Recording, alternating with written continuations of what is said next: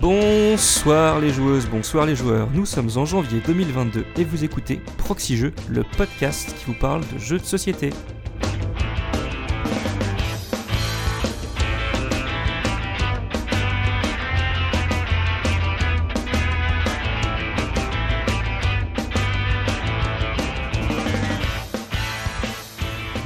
Je suis Cargo et je suis ravi de vous souhaiter, chers auditeurs, une très bonne année 2022.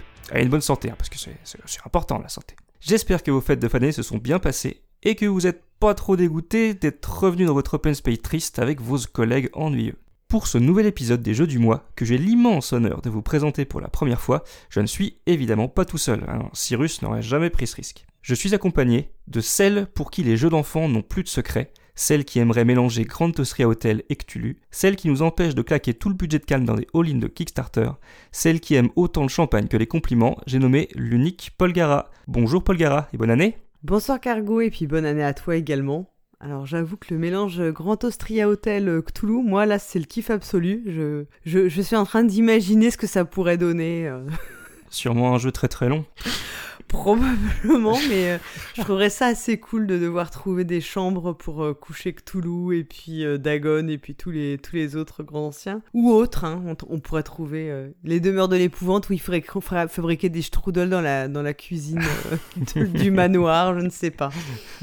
Alors est-ce que tes fêtes de fin d'année ont été, sont bien passées? Est-ce que le Père Noël a été généreux avec toi? Ah bah oui, toujours, très trop. En fait, euh, voilà, c'est bon, c'est surtout ma grand-mère, hein, j'avoue, qui est hyper généreuse et comme elle ne, bah, comme elle sort pas, de toute façon, elle me dit de m'acheter ce que je veux pour Noël. Alors, euh, tu vois, autant te dire que c'est, c'est vite, euh, c'est pas tombé dans l'oreille d'une sourde. Là, je sais pas Ah si d'accord, tu- elle te donne euh, enveloppe illimitée quoi. Voilà, ce c'est ça. Elle me dit, ah, euh, vas-y. euh, Ah bah, ah bah elle, elle, elle bain trouve ça, elle, elle trouve ça, non, elle trouve ça super parce que elle, les, tu sais, faire des chèques et tout, c'est pas, c'est pas rigolo pour eux. Ils préfèrent que tu leur montres que, donc des, des, des, tu viens avec les boîtes de jeux de société, ils trouvent ça génial. Euh, les- ma grand-mère, elle trouve ça génial plutôt que d'avoir des, mettre des petites enveloppes et tout. C'est, c'est triste ça. Hmm. Donc euh, non, non, j'ai eu pas mal, euh, pas mal de jeux, euh, comme tout, un peu comme tout, dans, auxquels je jouerai dans deux ans, bien sûr. Et, et j'espère que toi aussi, tu as été gâté. Ah ouais, j'ai été, euh, j'ai, été gâté euh, en jeu de société. euh, bah, j'ai eu le jeu dont tu vas nous parler ce, ce soir. Oh là là, c'est une bonne pioche alors. Ouais, j'ai eu Marvel Champions, il y en a plusieurs de proxy jeux qui en ont parlé, donc euh, je l'avais mis sur ma liste. Puis j'ai Mm. eu Welcome to, The Moon. to the, to the Moon, Welcome to the Moon, euh, que j'ai hâte, que j'ai- que j'ai hâte d'essayer, mais ça fait 3. Moi j'étais à 0 sur la pile de la honte euh, à Noël. Oh, quel homme, Maintenant, quel Et homme maintenant, ouais, maintenant je suis à 3. voilà, mais ça va, ça va descendre, ça va descendre. D'accord. Écoute, moi j'ai cédé un peu à, à des, comment dire, des photos sur Twitter. J'ai commandé les Tyrans de l'ombre terre. Donc j'attends de voir ce Ouais. que ça va donner. Et puis euh, j'ai eu Vabank et hum, The Hunger, un jeu dont on n'a pas tellement entendu parler, mais euh, qui est un jeu de Richard Garfield. C'est le truc avec des espèces de, avec des espèces de vampires là, Ouais. sur, la, sur, la boîte, ouais, c'est ça. Voilà, mais comme c'est un jeu de Richard Garfield, ça me, ça me titillait pour voir. Et puis euh, euh, aussi Raja of the Ganges. Et après, j'offre aussi des jeux à mes enfants en leur faisant croire que c'est des cadeaux pour eux, mais. non, j'exagère. Parfois, j'ai fait ça un peu. On fait tout ça, on fait tout ça. Ouais. Mais si, mais si, toi, bien sûr que t'as envie de jouer à Demeure de l'épouvante, t'as 3 ans, mais c'est pas grave, c'est un, c'est un investissement, voyons. Et donc, qu'est-ce que je peux te, qu'est-ce que je peux te souhaiter pour cette nouvelle année? Alors, une pile de la honte d'un mètre seulement? C'est ça, voilà, une pile de la honte plus petite euh, en taille que Paul Gara Junior ou un Hobbit, c'est à peu près la même chose, je crois. non, je crois que le Hobbit est plus petit que Paul Gara Junior. Et, et toi, est-ce qu'on peut te souhaiter des énigmes introuvables pour les Ah, auditeurs pas, auditrices? J'avoue que je pense que j'ai un peu monté le niveau cette année, j'ai moins de réponses et ça me rend un peu triste, alors je pense que je vais, je vais les rendre plus faciles. Donc euh, des énigmes introuvables, euh, non, mais des bons extraits, on peut me souhaiter des, des bons extraits euh, amusants et percutants. Bon, ça, on te fait confiance. Je- ça, franchement, euh, et toujours un petit extrait de Camelot quand même. Ah, ouais, Est-ce que ça, c'est une, une obligation, c'est dans ton cahier des charges?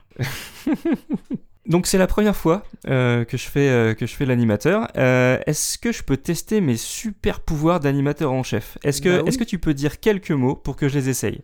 Cyrus est le pire des en... Méclar est le plus incroyable des f... des fées. Il strip en lisant le courrier des lecteurs. Non mais vraiment quel b ce mec.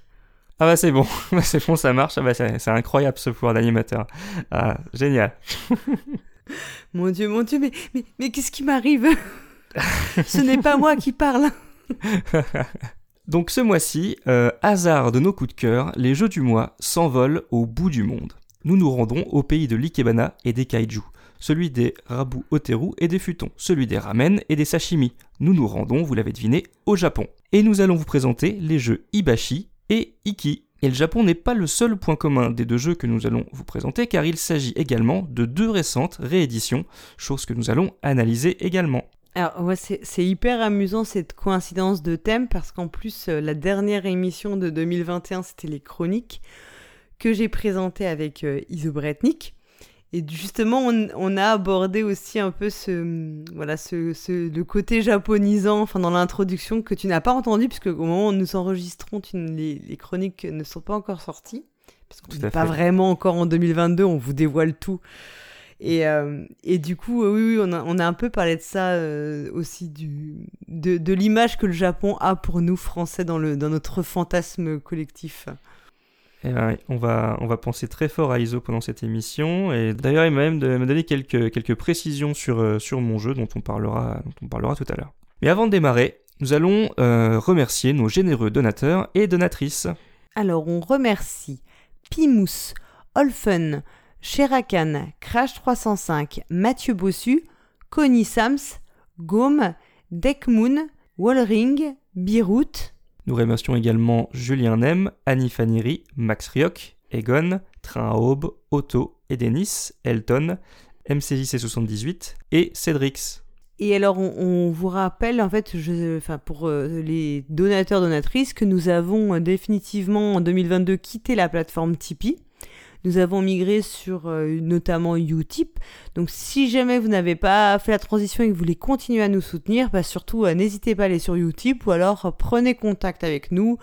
On peut aussi trouver des solutions pour faire des dons directs via PayPal ou par virement bancaire. On remercie également notre partenaire La Caverne du Gobelin qui nous soutient pour réaliser nos émissions. La Caverne du Gobelin, ce sont quatre boutiques Nancy, Metz, Pont-à-Mousson et Thionville. Donc ça, toi, c'est ton secteur, euh, car on peut dire que c'est ta boutique de cœur, la, la Caverne du Gobelin en plus. Ah bah Caverne du Gobelin, j'y vais depuis que je suis, euh, depuis que je suis euh, tout petit. Ouais, tout D'accord. petit, mais depuis que, depuis que je suis ado en tout cas. Ouais, ça. Donc toi, tu y vas en, en vrai, dans la vraie boutique. J'y vais en vrai, moi je, moi je paye pas les frais de port, oui c'est ça. Voilà. Et alors, si on n'habite pas euh, dans le secteur Nancy, Metz, Pont-à-Mousson et Thionville, eh ben, c'est aussi une, une boutique, en fait, un site de vente en ligne. hein. Donc, on peut retrouver sur cavernedugobelin.com.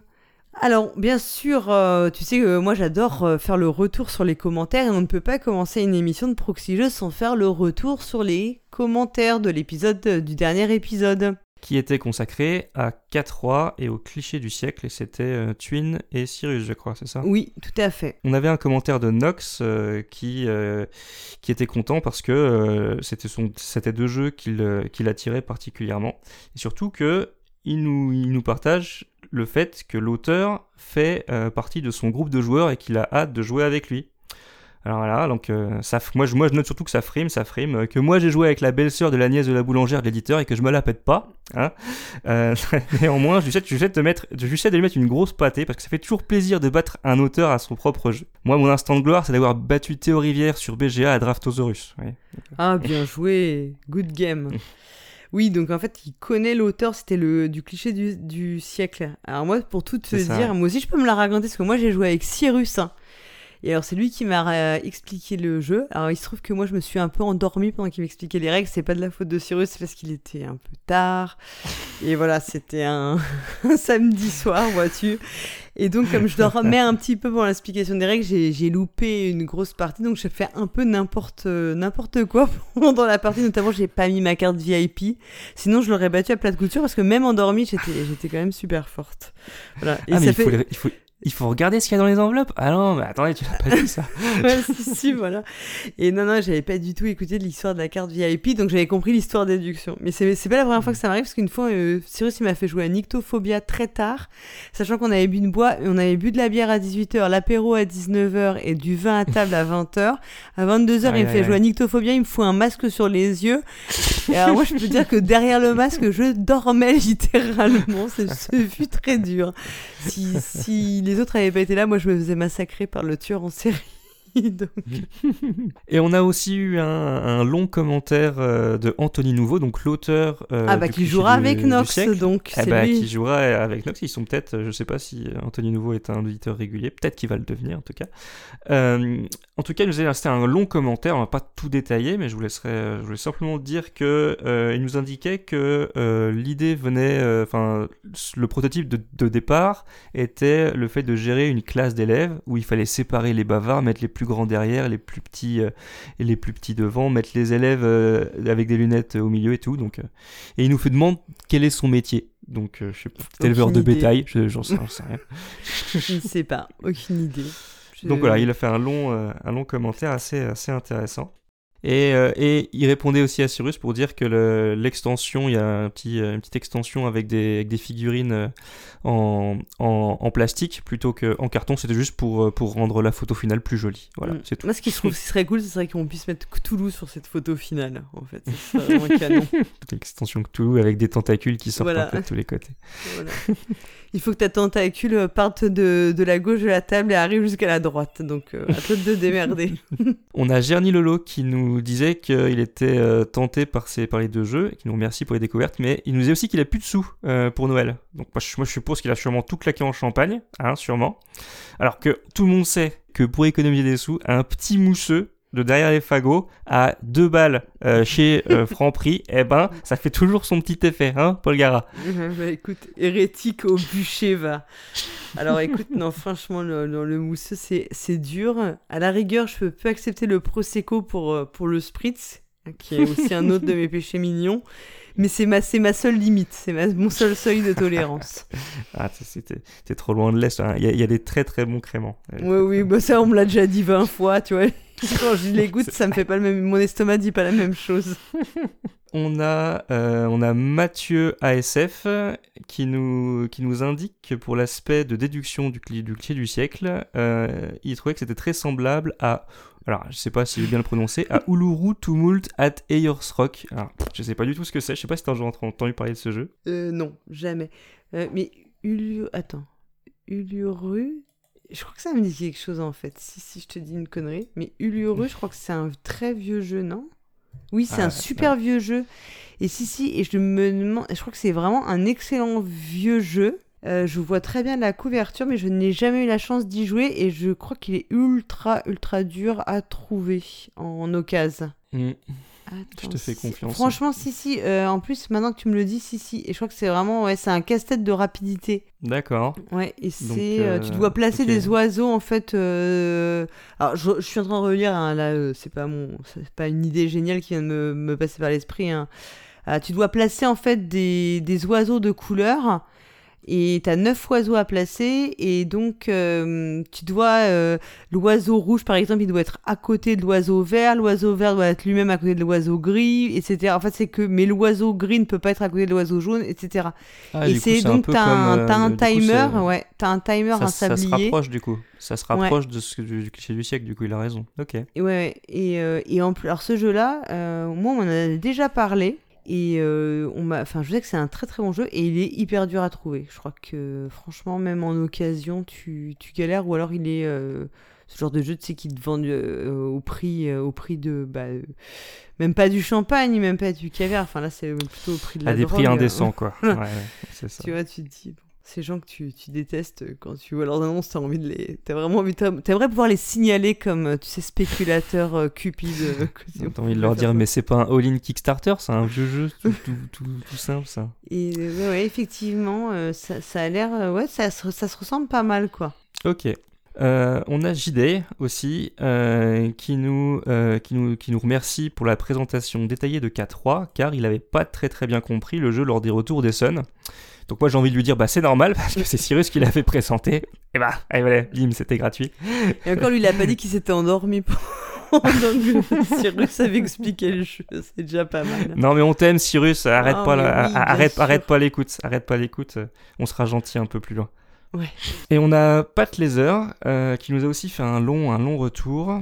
Il nous disait quelque chose d'assez intéressant. Euh, il disait qu'il avait adoré le, cliché du siècle et qu'il n'avait pas trop compris notre insistance à le comparer à des jeux d'enquête, car lui il le comparerait plutôt comme un jeu de construction de tableaux euh, qui au final rapporterait des points en fonction des places des pièces les unes par rapport aux autres, un jeu de tile placement comme décrit sur BGG. Bah, je trouve que là il a pas tort. Euh, on pourrait voir ça comme ça plutôt qu'un jeu de déduction. Je suis plutôt, plutôt assez d'accord avec lui. Euh, ah bah, il y a le côté déduction parce qu'il y a des, des éléments que c'est plutôt une. euh, Oui, je, vois, son argument, mais euh, bon, déjà le Cluedo c'est pas vraiment un jeu, c'est jeu d'enquête. hein, C'est plutôt un jeu, c'est vraiment de la déduction et c'est pas tant de l'enquête. Après, si moi je comprends pourquoi le, le rapprochement il a été fait, parce que c'est simplement c'est que Cyrus justement disait que dans la plupart de la, déduction dans, dans, dans, dans le cliché du siècle, tu vas faire quand même de la déduction par le plutôt par le, la négative. C'est-à-dire qu'en fait, tu vas être obligé de déduire les informations que tu n'auras pas, tu vas être obligé de les déduire, mais c'est tu, tu n'es jamais sûr. Et justement, c'est la différence avec des jeux comme Cluedo où tu as une bonne réponse puisque tu as des cartes qui sont cachées dans une pochette. Là, c'est plutôt euh, le cas où il n'y a pas forcément de bonne réponse en réalité. Mais tu es obligé, de, obligé de faire une forme de déduction, comme des parfois dans le Cluedo, si tu veux gagner, tu as intérêt à, euh, par euh, élimination, par déduction, essayer de faire une, une affirmation. Enfin, je me souviens plus exactement de l'argument de Cyrus là-dessus, mais je pense que c'est plutôt là-dessus parce que c'est plutôt l'histoire de la déduction. Finalement, tu vas placer truc muche à tel endroit de la table parce que par défaut, c'est l'endroit où tu pourrais le placer. Euh, c'est plutôt, euh, c'est plutôt un par négatif par rapport à, à ce que tu trouves dans les, dans les jeux par élimination comme dans les, dans le, dans les Cluedo-like, quoi. Ouais, je comprends, mais je suis pas sûr que le terme déduction soit le meilleur, parce qu'en fait, tu vas essayer par rapport aux informations que tu as de faire le meilleur positionnement possible. Et moi, quand j'entends déduction, euh, c'est plutôt Mm. euh, j'ai ça Bah, et tu, ça. parce que tu penses que toi, dans déduction, tu penses qu'il y a forcément une bonne réponse. Que dans le cliché du siècle, t'as pas forcément de bonne réponse parce que t'as des trucs qui euh, sont impossibles à placer selon toutes les contraintes. hein. sont C'est pas possibles, euh. C'est peut-être ça. Enfin bref, donc il nous a fait un long, un long commentaire là-dessus avec plus de, de détails. Très bien. Donc euh, voilà pour les commentaires. Je te propose qu'on commence. Oui. Euh, tu veux commencer ou tu préfères que je le fasse? Non, bah vas-y, écoute, je te, je te suis. Eh ben super.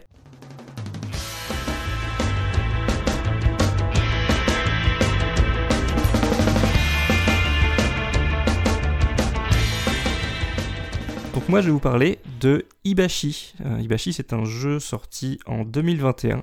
C'est un jeu de Marco Teubner. Euh, donc c'est quelqu'un qui n'est pas inconnu, il a déjà selon BGG euh, 68 jeux euh, à son actif, mais essentiellement des jeux pour enfants. On peut citer notamment Père la tête, Mon premier Carcassonne, L'âge de Pierre Junior. Moi j'ai joué à Roule boule l'escargot, un truc où il Mm. faut, faut faire rouler un escargot sur une rampe pour aller récolter, je sais plus si c'est du maïs ou un truc comme ça. Mm, des salades, je salades. connais bien l'âge de. Pierre Junior. Euh, ou encore le récent Dodo qu'on a, dont on a Oui. parlé à Essen aussi. On remarque que c'est beaucoup de jeux où le matériel a quand même une forte, euh, une forte importance. Donc voilà, c'est pas un inconnu, mais plutôt du côté des jeux pour enfants. Illustré par Kerry Etken. Euh, donc il- on le connaît euh, principalement pour la série des, des boomerangs. Tu sais, il y a Boomerang Oui. Australia, euh, Ouais. Boomerang, je crois qu'il y a USA, je crois. C'est un, Ouais, un roll and ride, faut pas le dire trop fort, mais. Un flip and ride, je crois plutôt. Et donc c'est édité par euh, Grail Games, Euh, ce sont des Australiens, si vous ne, ne le savez pas. C'est un jeu de 2 à 4 joueurs pour des parties de 25 minutes. On y reviendra. Euh, à partir de 10 ans, euh, moi j'aime bien donner le poids à BGG parce que pour les, pour les experts qui nous écoutent, ça leur donne pas mal d'informations. C'est un poids de 1,6 euh, selon BGG. Donc on est sur un jeu relativement léger. C'est fabriqué en Chine et c'est aux ventes au prix de 36,90€ à la caverne du Gobelin. Alors, je me permets juste, avant que tu rentres dans le vif du sujet, c'est un jeu que je ne connaissais pas du tout.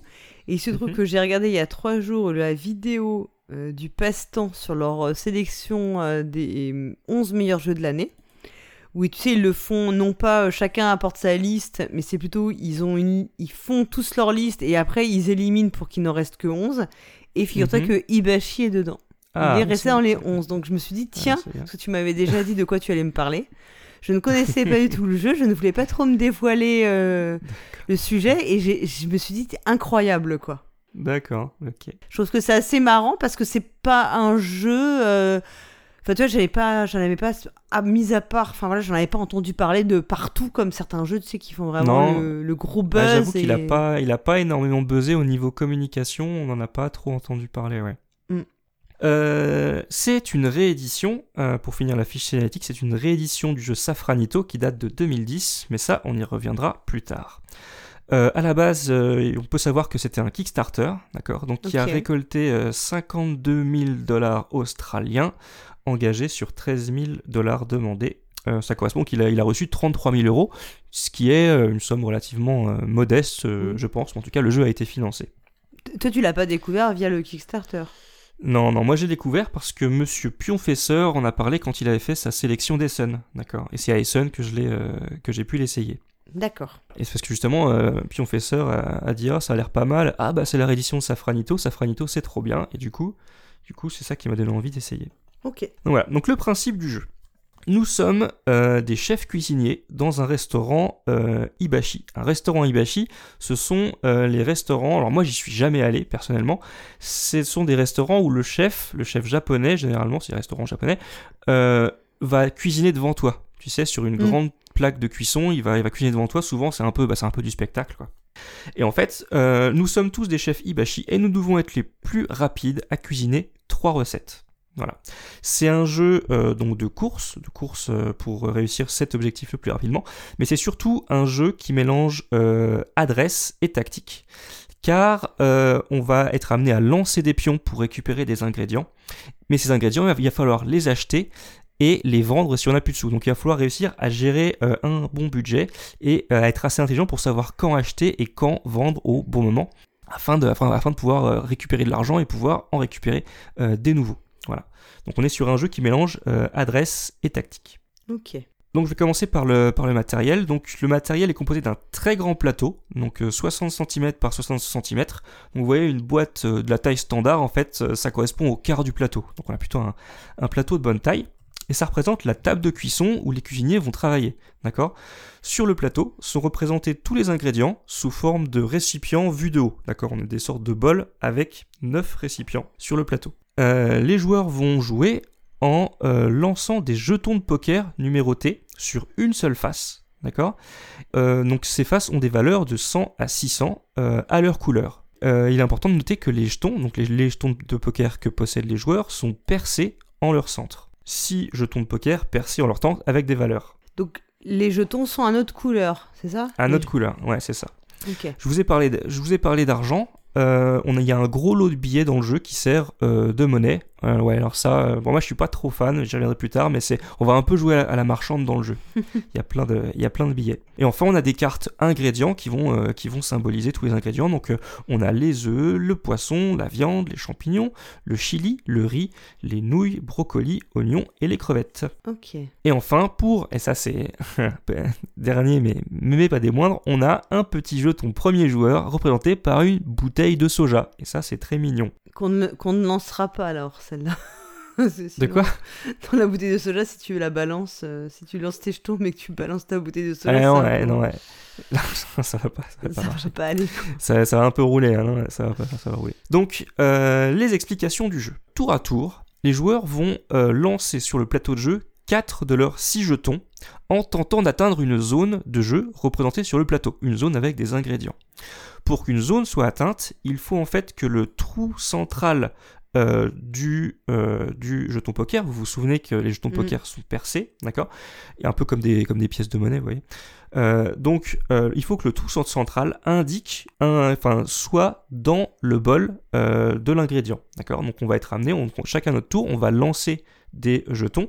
Alors, il y a des petites règles à respecter, genre, il faut pas être trop avancé sur la table, il faut bien être en retrait par rapport, à- par rapport au plateau. Mais on jette, on jette en même temps, tous en même temps ou chacun Non, on jette, on jette chacun notre tour, d'accord? Donc forcément, on va jeter, puis les autres vont jeter après. Donc le- les jetons, ils vont se pousser, ils vont s'entrechoquer, ils vont parfois rouler. Ça va créer un, un certain chaos euh, autour, euh, autour de la table et surtout au- au- par En rapport fait, à je ce suis que vous avez prévu. que t'as réussi à pas me faire un jeu de pichenette, mais quand même un jeu où on...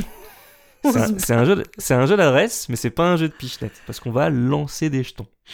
Ah oui, oui, non, mais je, je, je vois la subtilité dans la que tu m'as faite. On- On va les lancer donc à plat, hein, euh, Mm. et euh, généralement on va faire en sorte que la valeur de- du jeton lancé soit cachée pour les autres. Si elle se retourne, ça va leur donner une indication sur ce qu'on est en train de faire. Euh, donc une fois qu'on a tous lancé nos jetons, en fait, euh, dans chaque zone ingrédient, on va regarder les valeurs de tous les jetons joués.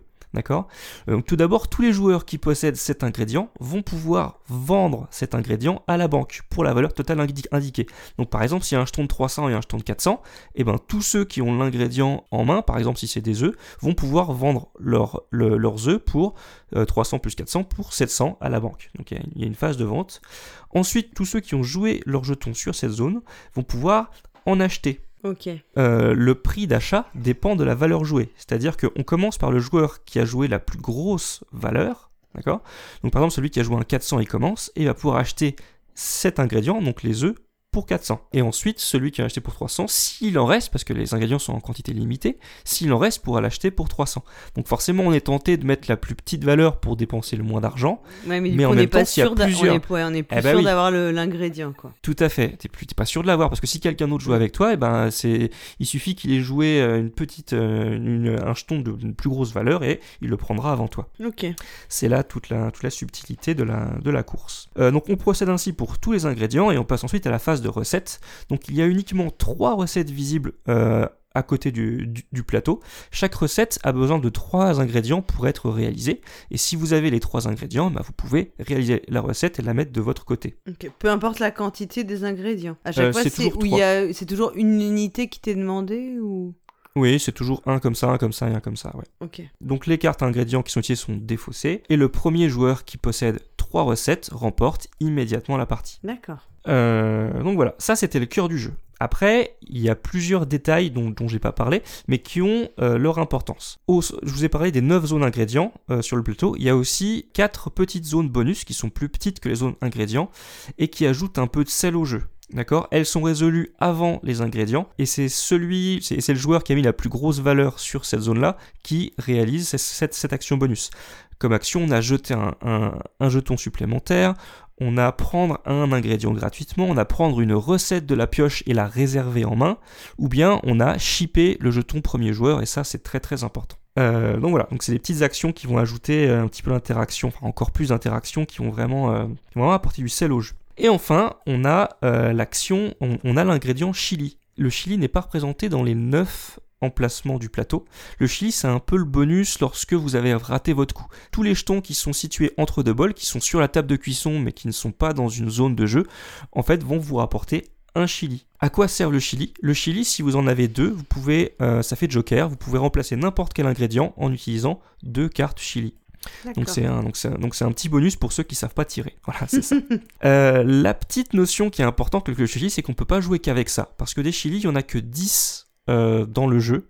Et en fait, dès que quelqu'un veut prendre du chili et qu'il ne peut pas, et ben le joueur qui en a accumulé le plus dans sa main, en fait, et ben il va devoir toutes les défausser. Donc on peut pas baser toutes nos stratégies sur le chili parce que ça peut couiner beaucoup si beaucoup de gens prennent du chili et qu'il y en a plus et que vous en aviez 4 en main. Donc voilà, donc ça ajoute, euh, c'est encore, encore Mm. les choses qui achètent encore du sel et beaucoup de sel dans le jeu. Euh, donc voilà, donc voilà pour la règle. Ouais, ok. Et par contre, je sais pas, tu n'as pas dit qu'il avait fait la VO, en... la VF euh, française, hein. On est d'accord. T'as juste dit que c'était édité par Grail Games. Si tu veux, c'est une version français-anglais en fait. D'accord. C'est une Loca euh, Matago, ouais. C'est c'est une localisation de Matago, ouais. Bon, bah, on Euh, reprendra mais- alors mais les a- questions après, Mais, a- ouais. mais en fait, comme, comme logo, il y a que Grail Games dessus, tu vois. Il n'y a pas, euh, il y a pas d'autres éditeurs.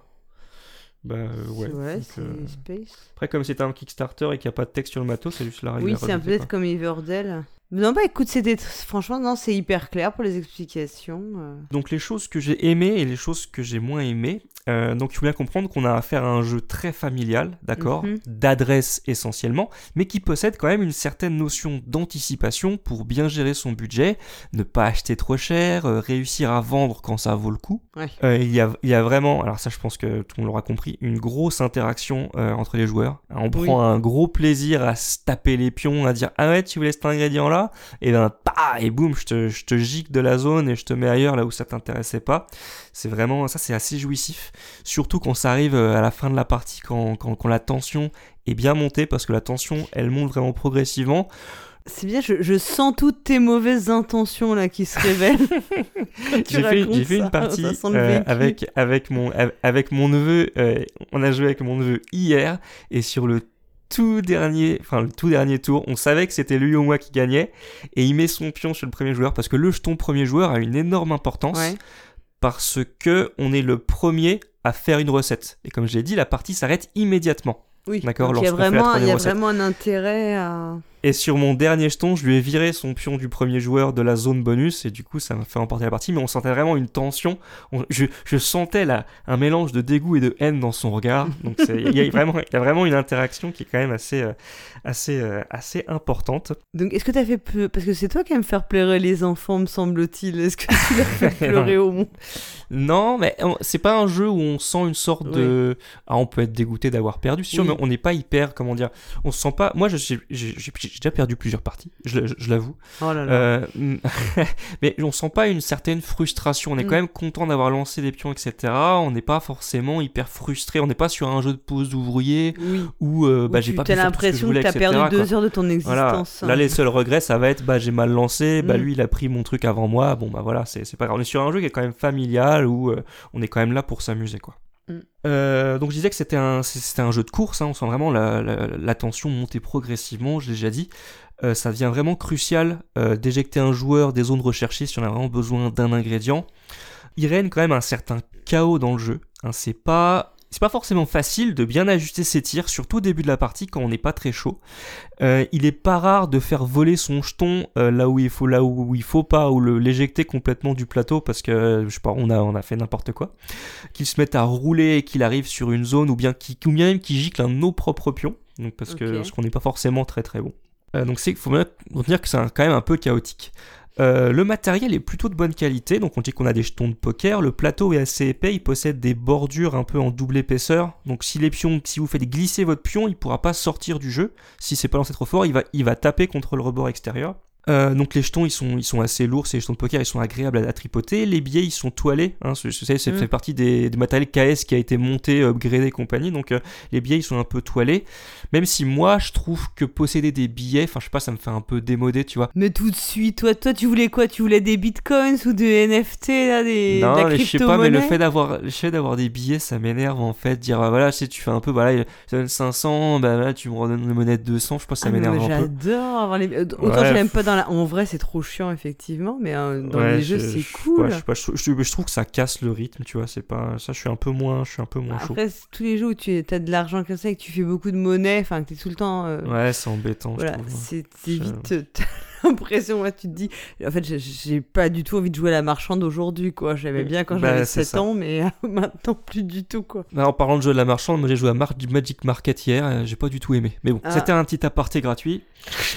Euh, donc à coup sûr, ce jeu en tout cas, ça ravira les euh, amateurs de jeux d'adresse, hein, mais pas seulement, euh, parce qu'il est pas dénué euh, de tactique. Oui, Donc, ça, c'est- je comprends que ça repose ceux pas qui aiment- uniquement là-dessus, quoi. Ouais, ce que tu Ceux dis. qui aiment les jeux d'adresse vont bien aimer, mais c'est Mm. possible que d'autres qui n'aiment pas forcément ça euh, adhèrent également. D'accord. Mais donc, d'un point de vue technique, c'est très différent du jeu de Pichenette, le lancer alors?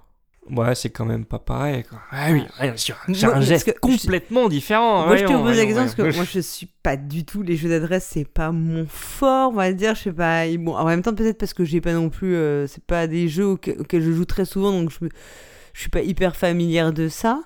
Et du coup, j'ai du mal à, à enfin, voir la technicité. Et j'imagine que je me, je me dis tout de suite que moi, avec, euh, avec moi, tu vois, les- ils boufferaient rien, quoi, les mecs. hein. Ils seraient mal partis. tu vois. euh, Eh ben, eh ben justement, on arrive dans les, euh, on, on arrive dans les, dans les points où j'ai des, où j'ai des réserves. Ouais. euh, et justement, ça, c'en est un. C'est que si tout le monde est nul autour ouais, donc de la table, Tu sous-entends eh que ben, je suis nul, c'est ça, j'ai non, compris là. j'ai pas dit ça. J'ai dit que si les joueurs sont pas très bons, eh ben Ouais. en fait, je pense que ça peut durer longtemps. Ouais. Hein, Ah euh, ils annoncent 25 minutes. Alors moi, j'ai jamais réussi à les tenir. J'ai fait des parties à 2, à 3 et à 4. Alors, euh, il faut dire que j'ai toujours joué avec des débutants, donc forcément, ça, ça va forcément ralentir le Oui. rythme du jeu parce qu'il y, y a des explications euh, Oh, puis il y a à faire, même, l'apprentissage, euh, puis à l'apprentissage, il y a au du cours geste. du jeu, etc. Mm. Il y a pas mal de phases à expliquer, mais quand même, je trouve que 25 minutes, euh, je pense que c'est 25 minutes, c'est si tous les gens connaissent bien le jeu et que les gens jouent vite, hein, Mm. Euh, qu'il n'y a pas de monnaie euh, trop longue à faire, etc. Donc, euh, je suis, j'ai des réserves sur ce qu'ils annoncent, et effectivement, si les gens jouent très mal, bah, ça va rallonger, euh, ça va rallonger le jeu, quoi. Mais euh, ouais, j'imagine que c'est quand même un jeu, c'est quand même un jeu où t'as un rythme un peu frénétique, non Ou... Eh bah pas exactement en fait, justement c'est le- l'autre point qui peut, euh, qui peut un peu déranger. Parce que ce, ce genre de jeu-là, on imagine toujours un peu ça. Tu sais qu'il y a un rythme un peu effréné, Ouais. qu'on est vachement dans le. Qu'il n'y a pas de temps mort, que c'est on enchaîne, on enchaîne, on enchaîne, mais j'ai l'impression que c'est pas tout à fait ça quand même. Lors de la phase de lancer, c'est ça, parce qu'en fait on lance, euh, donc tu peux, euh, voilà, tu prends quelques secondes pour être sûr de ce que tu fais, etc., pour vérifier tes ingrédients, mais c'est frénétique, euh, dis- disons Mm. que tout le monde joue assez rapidement. Par contre, dès que cette phase-là est finie et qu'on arrive à la répartition, enfin on exécute les bonus, on répartit les ingrédients, on Mm. Oui. vend, ensuite on achète et on ça fait ça pour plus 9 scripté, ingrédients. c'est ça que tu veux dire Là, c'est un peu Ouais. plus lent. Et en fait, ce qu'on pourrait noter d'un peu négatif, c'est que ça coupe un peu le Mm. rythme des lancers. Et du coup, il y a un rythme un peu un saccadé. Voilà, c'est un peu, il y a un faux rythme. Ouais, c'est un peu curieux en fait. On En fait, c'est des espèces de d'accélération, un peu comme des, des, des sprints, et puis ensuite, t'as C'est des ça. phases de. Enfin, des fois, des phases de re- où ça retombe. Où ça fait, retombe, puis on va se mettre un petit peu à réfléchir. Qu'est-ce qu'il faut que je fasse? Je vais acheter. Ah, mais finalement, ça, ça me coûte 500. Voilà, là. Et si je suis pas sûr de faire Mais, ça, mais c'est pas parce j'ai inintéressant. hein. C'est pas inintéressant, c'est-à-dire qu'il y a presque un petit côté comme moi, quand tu fais un peu de, tu vois, des trucs un peu sportifs où tu dois être, super concentré pendant très peu de temps, ouais. arriver à te mobiliser, bah finalement c'est ça, pas, tu alors, fais. c'est le, le biathlon, c'est le Ouais. biathlon du jeu de société, quoi. Tu vois, c'est pas inintéressant parce que c'est Tu vas le plus vite possible à ski, puis ensuite tu Mm. te calmes et tu tires, et tu tires au fusil, tu vois. Mais c'est c'est pas inintéressant parce que ça mobilise des, ça te mobilise des choses différentes en fait de, de tes sensations euh, habituelles de joueur quoi. Où c'est très frénétique ou alors très dans la réflexion. Là c'est l'alternance. Bah il faut, faut réussir à ouais, à- comme tu dis, à retrouver le calme, alterner euh, dans, dans le bon rythme quoi. C'est un jeu où il y a un ça. rythme à trouver quoi. C'est ça. Mais je, je, je pense que ce, ce, ce rythme-là peut peut-être freiner Mm. certains joueurs, donc qui sont peut-être habitués vraiment à, à, des jeux d'adresse beaucoup plus, beaucoup plus frénétiques, comme on disait, ça va peut-être les, les, les déranger un petit peu. Et, et du coup, je comprends peut-être mieux aussi l'âge que tu indiques, parce qu'en fait, des enfants jeunes vont avoir vachement de mal, en fait, euh, à, enfin, tu vois, faire ce, ce passage tout le temps. Je sais pas, toi, t'as joué avec des jeunes enfants, mais euh, Alors, j'ai joué. Alors, il y a une partie qui a été faite avec, euh, avec ma fille de 4 ans sur les. Enfin, de presque 4 ans sur les genoux de ma femme. Alors, j'avoue que je déconseille avec les enfants de 4 ans parce que les pions, ils vont n'importe où sauf sur le plateau. Hein.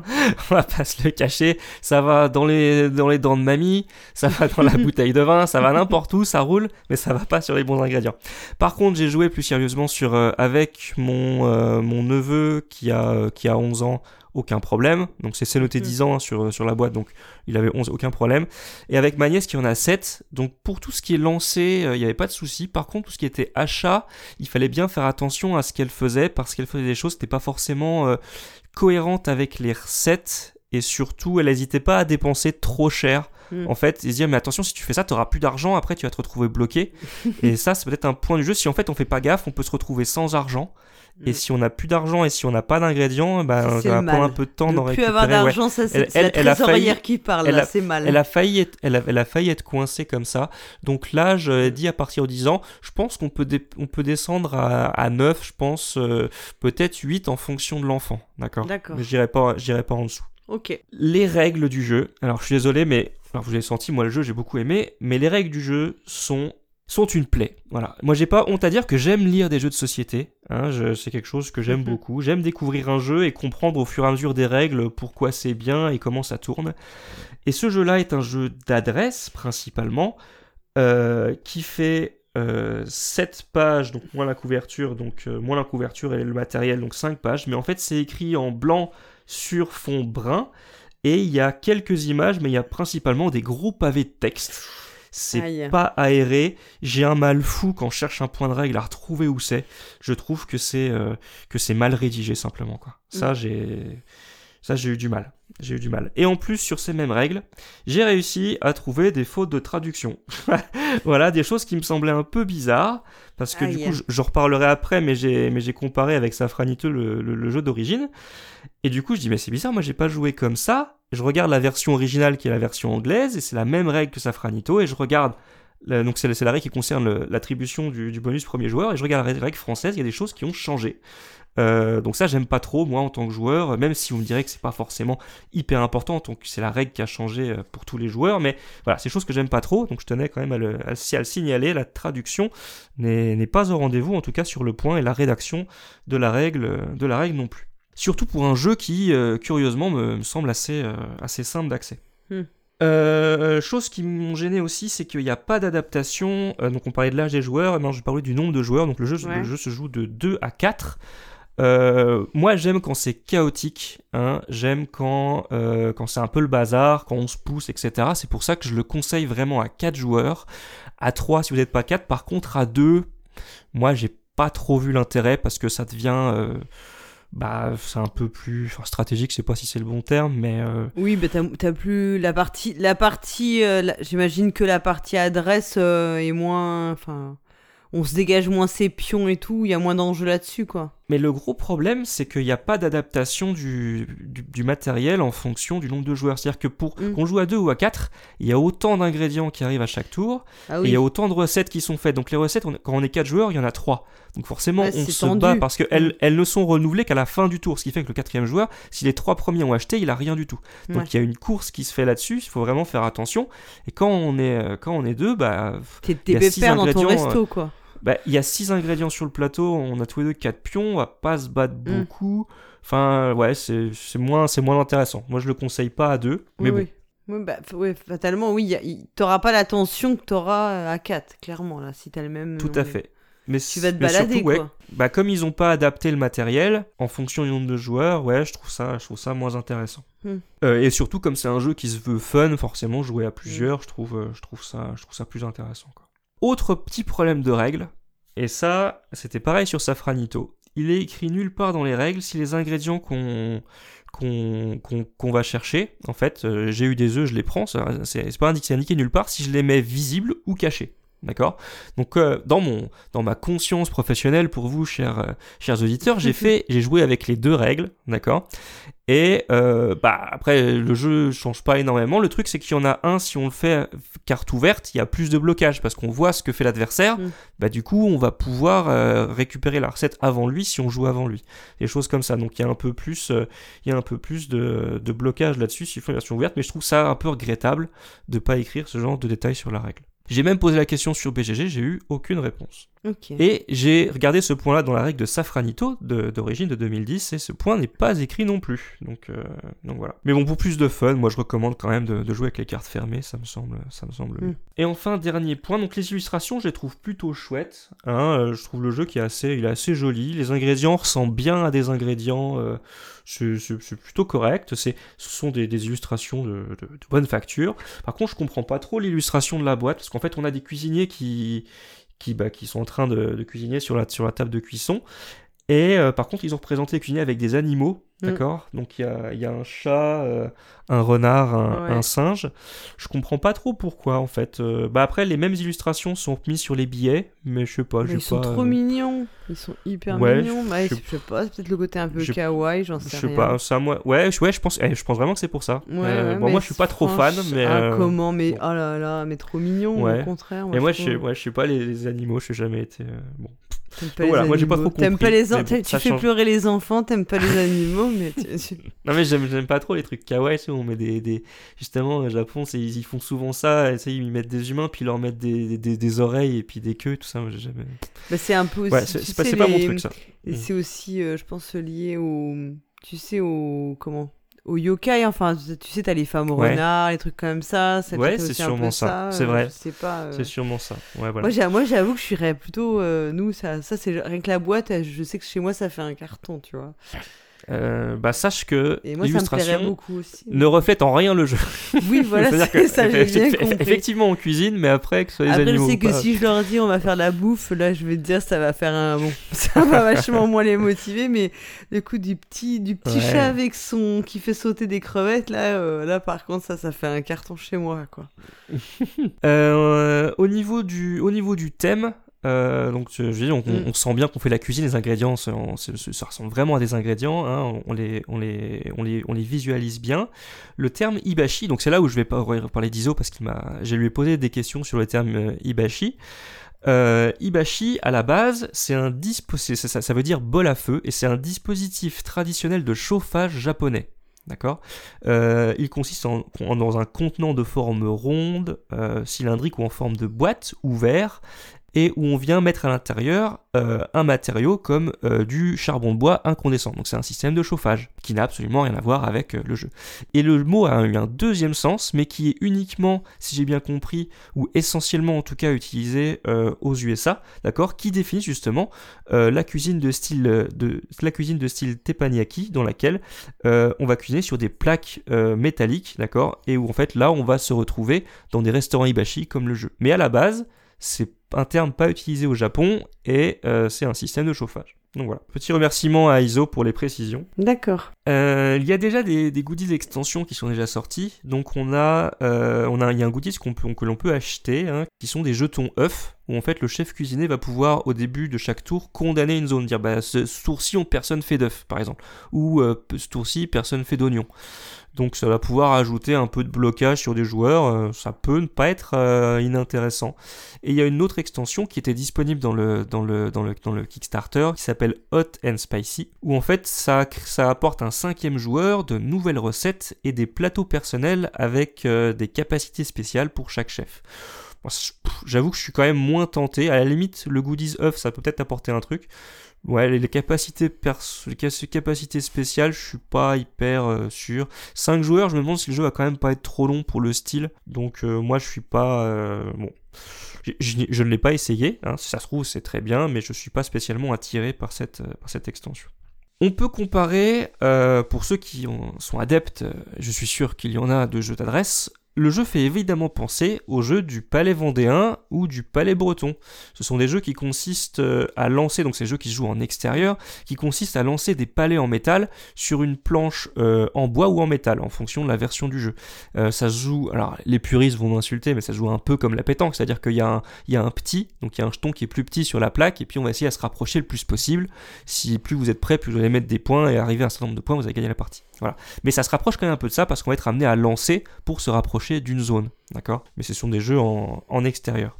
Et c'est marrant parce que l'aspect euh, achat-vente, euh, moi ça m'a fait penser, euh, alors je sais pas si tu connais, c'est pas forcément récent, à un jeu qui s'appelle, enfin comme ça là, ça m'a fait penser à un jeu qui s'appelle Planet Steam, où en fait il y avait un système de, de ressources et de bourses dans le jeu, où en fait il aurait fallu les acheter quand c'était bas, les vendre quand Mm. c'était haut, etc. euh, qui était assez intéressant. En fait, moi je sais pas pourquoi ça m'a fait penser à ça, parce que bah du coup tu vas essayer de les acheter en dépensant le moins et de les vendre en, euh, Mm. en gagnant plus. Donc l'aspect un peu bourse m'a fait un peu euh, penser à ça, mais je suis sûr que pour ce système-là, on peut, on peut en imaginer plein d'autres jeux qui peuvent s'en Ouais. rapprocher quoi. Oui, t'as oui, t'as pas mal de, de, de jeux comme ça où t'as des ressources dont, le, dont la valeur va Le- varier en fonction de ce que Eh vont oui, c'est faire les, les joueuses au cours de la partie. C'est ça. Et c'est vraiment le seul point commun avec Planet Steam, hein, vraiment. Est-ce que tu as pu euh, voir les différences avec euh, le, le jeu d'origine, Safranito? Est-ce que déjà c'est le même auteur ou est-ce que c'est euh, complètement. euh, c'est un jeu qui a été repris ou? Alors Safranito, c'est un jeu de 2010 et oui, c'est du même auteur, euh, mais c'était illustré à la- à l'époque par, par Michael Menzel. Ah, c'est pas la même limonade là. Non, c'est pas la même limonade. et c'était un jeu chez euh, Zor. Et il faisait de la cuisine japonaise ou pas du tout? Eh non, non, il y a la, la principale Ne dis différence. pas qu'il faisait de la cuisine allemande parce que là je te croirais pas, tu vois. La principale, la principale différence avec le jeu, c'est la rethématisation. Hum. D'accord? Donc, parce qu'on était sur des systèmes euh, euh, de commerce d'épices. D'accord? Donc, il y avait du safran, euh, je crois qu'il y Mm. avait du cumin, choses comme ça. Euh, et pas du tout sur un, sur un thème des restaurants euh, japonais. Après, il y a quelques règles qui changent. Donc, au début, donc, j'ai, je n'ai je n'ai pas pu me le, ni jouer, ni me le procurer parce que le jeu se trouve sur le marché de l'occasion, mais quand même à des prix assez, assez élevés. Je crois qu'on l'avait vu à presque 40 euros à Essen, je crois, des choses comme ça. Donc, Mm. alors que la réédition est au même prix, donc euh, bon, j'avais pas, j'avais pas sauté le pas. En tout cas, euh, je, je pensais que la règle du premier joueur euh, changeait, mais, mais en fait non. Hein, euh, ça, ça, je l'ai dit parce que c'était une mauvaise traduction. Euh, le, les cartes chili, vous voyez, les cartes qui, euh, c'est quand si on rate notre coup, qu'on est entre deux, euh, que les cartes qui peuvent servir de bonus n'existent pas dans Safranito, ce qui en fait du coup un jeu vraiment plus adresse parce que bah, si les gens ratent beaucoup leur coup, ils ont Oui, ils pas, ont pas de porte de bah, a- sortie, quoi. ils ont pas de porte de sortie. Donc ils avaient logiquement du coup monté la durée du jeu à entre 30 et 40 minutes, d'accord? Ce qui est Mm. bah, du coup plus exact et qui se rapproche moi des parties que j'ai faites. Ok. La règle bah, est 100 fois mieux écrite que sur Ibashi, hein, c'est-à-dire que c'est bah, limpide, c'est aéré, on arrive à lire, pourtant elle fait le même nombre de pages. Ah Donc, euh, ouais. voilà, je comprends pas pourquoi est-ce qu'ils se sont pas inspirés de ça pour l'écrire. Aussi un autre point qui est corrigé, il y a une adaptation du matériel en fonction des joueurs. Oui, donc ça, c'est bizarre, ça. D'accord, donc ça doit forcément apporter plus de tension à 2 et à 3. Je comprends pas en tant que réédition pourquoi est-ce qu'ils ont retiré ce petit tableau? Je sais pas, il y a- au début des règles, dans la mise en place, il y a un petit tableau, nombre de joueurs, nombre de cartes recettes, nombre, nombre de jetons à lancer. Ah ouais, alors là, ça, là, ça n'a pas de, là, ça a pas de sens. Là. D'une part, ça a pas de sens si c'était pensé dès l'origine, et en plus, intuitivement, c'est quelque chose qu'on qu'on sent qui est nécessaire, parce que fatalement, ça change complètement, euh, comme tu l'as dit, ça, ça change la Ça sensation change la jeu, tension. Ah bah oui, c'est ça. C'est, oui, Ouais. c'est ça. Donc il vaut peut-être mieux que tu fasses ta variante, un peu comme Pionfesseur. Tu vois, c'est comme ça qu'on finit comme Pionfesseur à faire des variantes Après, pour tout. après, rien, ouais, rien n'empêche Oui. les joueurs euh, de jouer. euh, Enfin, si vous avez la version de Safranito, de rajouter. euh, moi, ce que j'aime bien, c'est les cartes chili. Vous pouvez les émuler avec n'importe quoi. Ou si vous avez Ibashi, de d'adapter en fonction de la règle de, de Safranito. Rien ne vous en empêche. Mais je trouve ça un peu, un peu regrettable quand même. Variante, émulée, ça que tu, tu prends, tu files un mauvais coton là. Je, je te le dis tout de suite. En tout cas, je conseille à ceux qui ont Safranito et qui se demanderaient si la nouvelle version va le, euh, s'ils se demanderaient Mm. si la nouvelle version vaut le coup, bah moi je pense pas, d'accord? Euh, par contre, si vous avez Ibashi, est-ce que vous voudriez passer sur Safranito? Bah je pense pas non plus parce que les jeux sont quand même très très très similaires. Je trouve quand même, enfin, moi le, le thème japonais que j'ai moi je trouve ça plus joli en fait que le, visuellement que le thème de base, mais ça on va dire que c'est une affaire de goût, voilà. Mais au final, quand même, malgré euh, les défauts que j'ai euh, annoncés, hein, je pense pas que j'ai été extrêmement tendre avec le jeu euh, là-dessus, mais moi, le jeu c'est quand même un coup de cœur. Hein, c'est un, un régal à jouer. J'adore j'adore lancer des pions, j'adore virer les autres. Je trouve bah, je trouve ça très plaisant. On s'amuse. Donc moi je le recommande je, je- je le recommande chaudement à tous les amateurs de jeux d'adresse, mais pas que.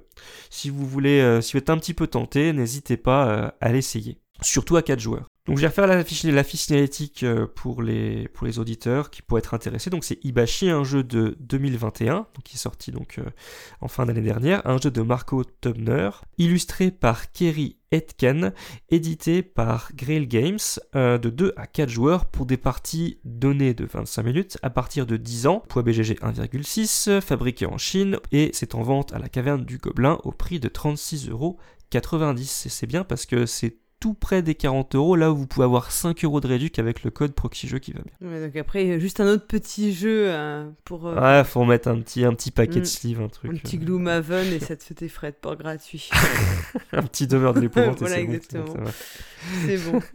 bon. Tu voilà, je te, je- tu le sais que mais les jeux d'adresse, ce n'est- c'est pas ma, mes jeux de prédilection, mais pour le coup, euh, moi je serais assez tenté d'essayer, voir si je suis meilleur en, en, lancer de, de jetons de poker qu'en qu'en pichenette. Ok, bah la prochaine fois qu'on se croise, je, je serais ravi de te le faire essayer. Oui, si on arrive à se revoir en, en vrai un jour. Ouais, je suis pas sûr que sur BGA ça passe bien. non, ça. je pense que ce sera pas, sera pas la même chose. Peut-être que si on arrive à faire un week-end proxy jeu, on aura une chance de jouer ensemble. Bon, bah écoute, euh, bah, du, du coup, je vais te proposer de rester un peu dans une, une thématique euh, proche, moi. Parce que comme tu l'as dit, on, alors c'est un pur, euh, une pure coïncidence, hein, on s'était pas du tout euh, mis d'accord avant. Euh, puisqu'on va Mhm. reparler effectivement d'un jeu qui a un thème, euh, voilà, le, euh, dont, enfin le, le Japon sert de toile de fond et qui est lui aussi une réédition d'un- d'un d'un jeu déjà existant, euh, puisque on va parler d'Iki.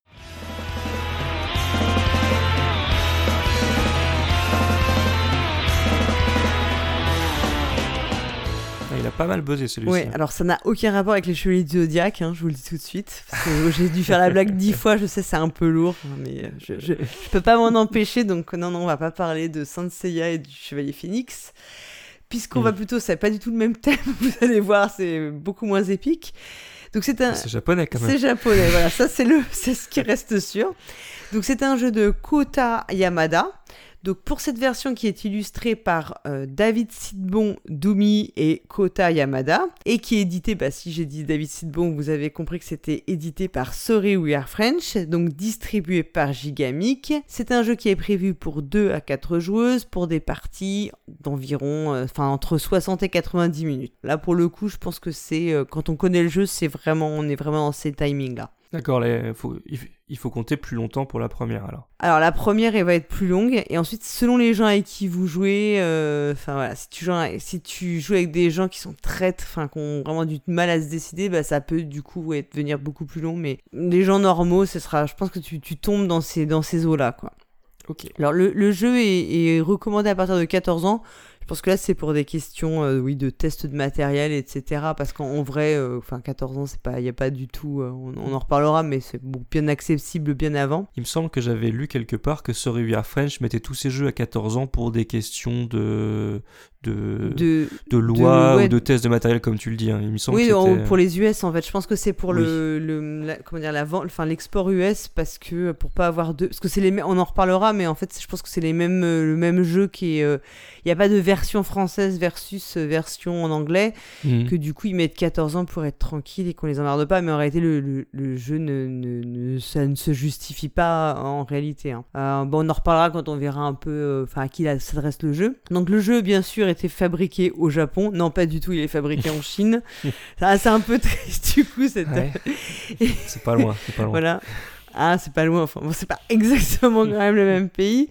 Et euh, il est propos, enfin, vous, vous le trouverez au prix de 49,90€ euh, chez la Carinte du Gobelin. Euh, ce qui en fait un prix, c'est pas, euh, voilà, c'est pas non plus, euh, je, dis, je dis pas que c'est, pas donné, mais c'est pas non p- pour un, le, le jeu que c'est, c'est pas non plus, euh, tu vois, euh, prohibitif. D'accord. Alors, je l'ai dit, c'est une réédition d'un jeu qui s'appelle euh, Edo Craftsman Story. Donc, en gros, l'histoire des artisans d'Edo. Édité en 2014 chez Imagine Games et qui avait pas mal buzzé euh, lors de Essen 2015. Mais je pense qu'il n'y avait pas de version française, ce que j'ai compris, pas de version française forcément qui était sortie à ce moment-là et que le tirage était très très euh, limité voire confidentiel et donc en fait ben, très peu de gens enfin les gens enfin le- si tu n'avais pas été à Essen cette année-là tu avais eu très peu de chances de pouvoir euh, découvrir le jeu c'est ce que j'ai j'ai cru comprendre D'accord. donc, euh, au niveau du thème, là, pour le coup, contrairement à Ibashi, on va rester vraiment je, dans le même thème, puisque euh, donc Iki va se dérouler lui aussi à Edo. Donc, alors, Edo, pour ça, c'est mon petit côté, tu sais, c'est l'histoire d'un jeu. Euh, Edo, en fait, c'est le nom euh, d'origine de Tokyo, hein, qui, je crois que le nom a changé dans, à la fin du 19e, enfin, deuxième euh, moitié du 19e. Donc pendant longtemps, c'était donc Edo qui était la capitale du Japon. Et c'est plus précisément le marché du district de Nihonbachi, donc où on trouvait plein d'échoppes, en fait, où on vendait un peu tout, enfin du poisson, du riz, des kimonos, enfin tout, toutes les denrées. Et donc le, jeu va tourner autour bah, de cette thématique, en fait, de ces échoppes, mais aussi de tous les artisans que l'on va trouver. C'est-à-dire qu'on va avoir euh, des vendeurs de, de denrées euh, alimentaires ou autres, mais également euh, des fabricants d'éventails, des couturières, des fabricants de lanternes, des imprimeurs d'estampes, et puis toute autre profession, des les geishas, les comédiens de donc de kabuki, les, le maître de marionnettes, etc., etc. Donc euh, le, le jeu, comme dans la version d'origine, va se dérouler dans, dans cet univers. Le but du jeu, bah, ça va être de réunir le plus de points de victoire. Ça va là, ouf, on est, on est à peu près sauvé, on, on comprend ce qu'on faire. Alors, on, Alors- on est en terrain inconnu. Voilà, on est en terrain inconnu, ça, ça nous rassure. Alors, les- c'est pas des points de victoire, ce sont des points d'iki. En fait, c'est des points d'art de vivre. Bon, on en reparlera un peu rapidement tout à l'heure quand on parlera de plus du terme. Donc, euh, ouais, l'iki, c'est l'art de vivre. la- L'art de vivre, euh, enfin, le, pour montrer qu'on est un véritable hab- habitant d'Edo, finalement.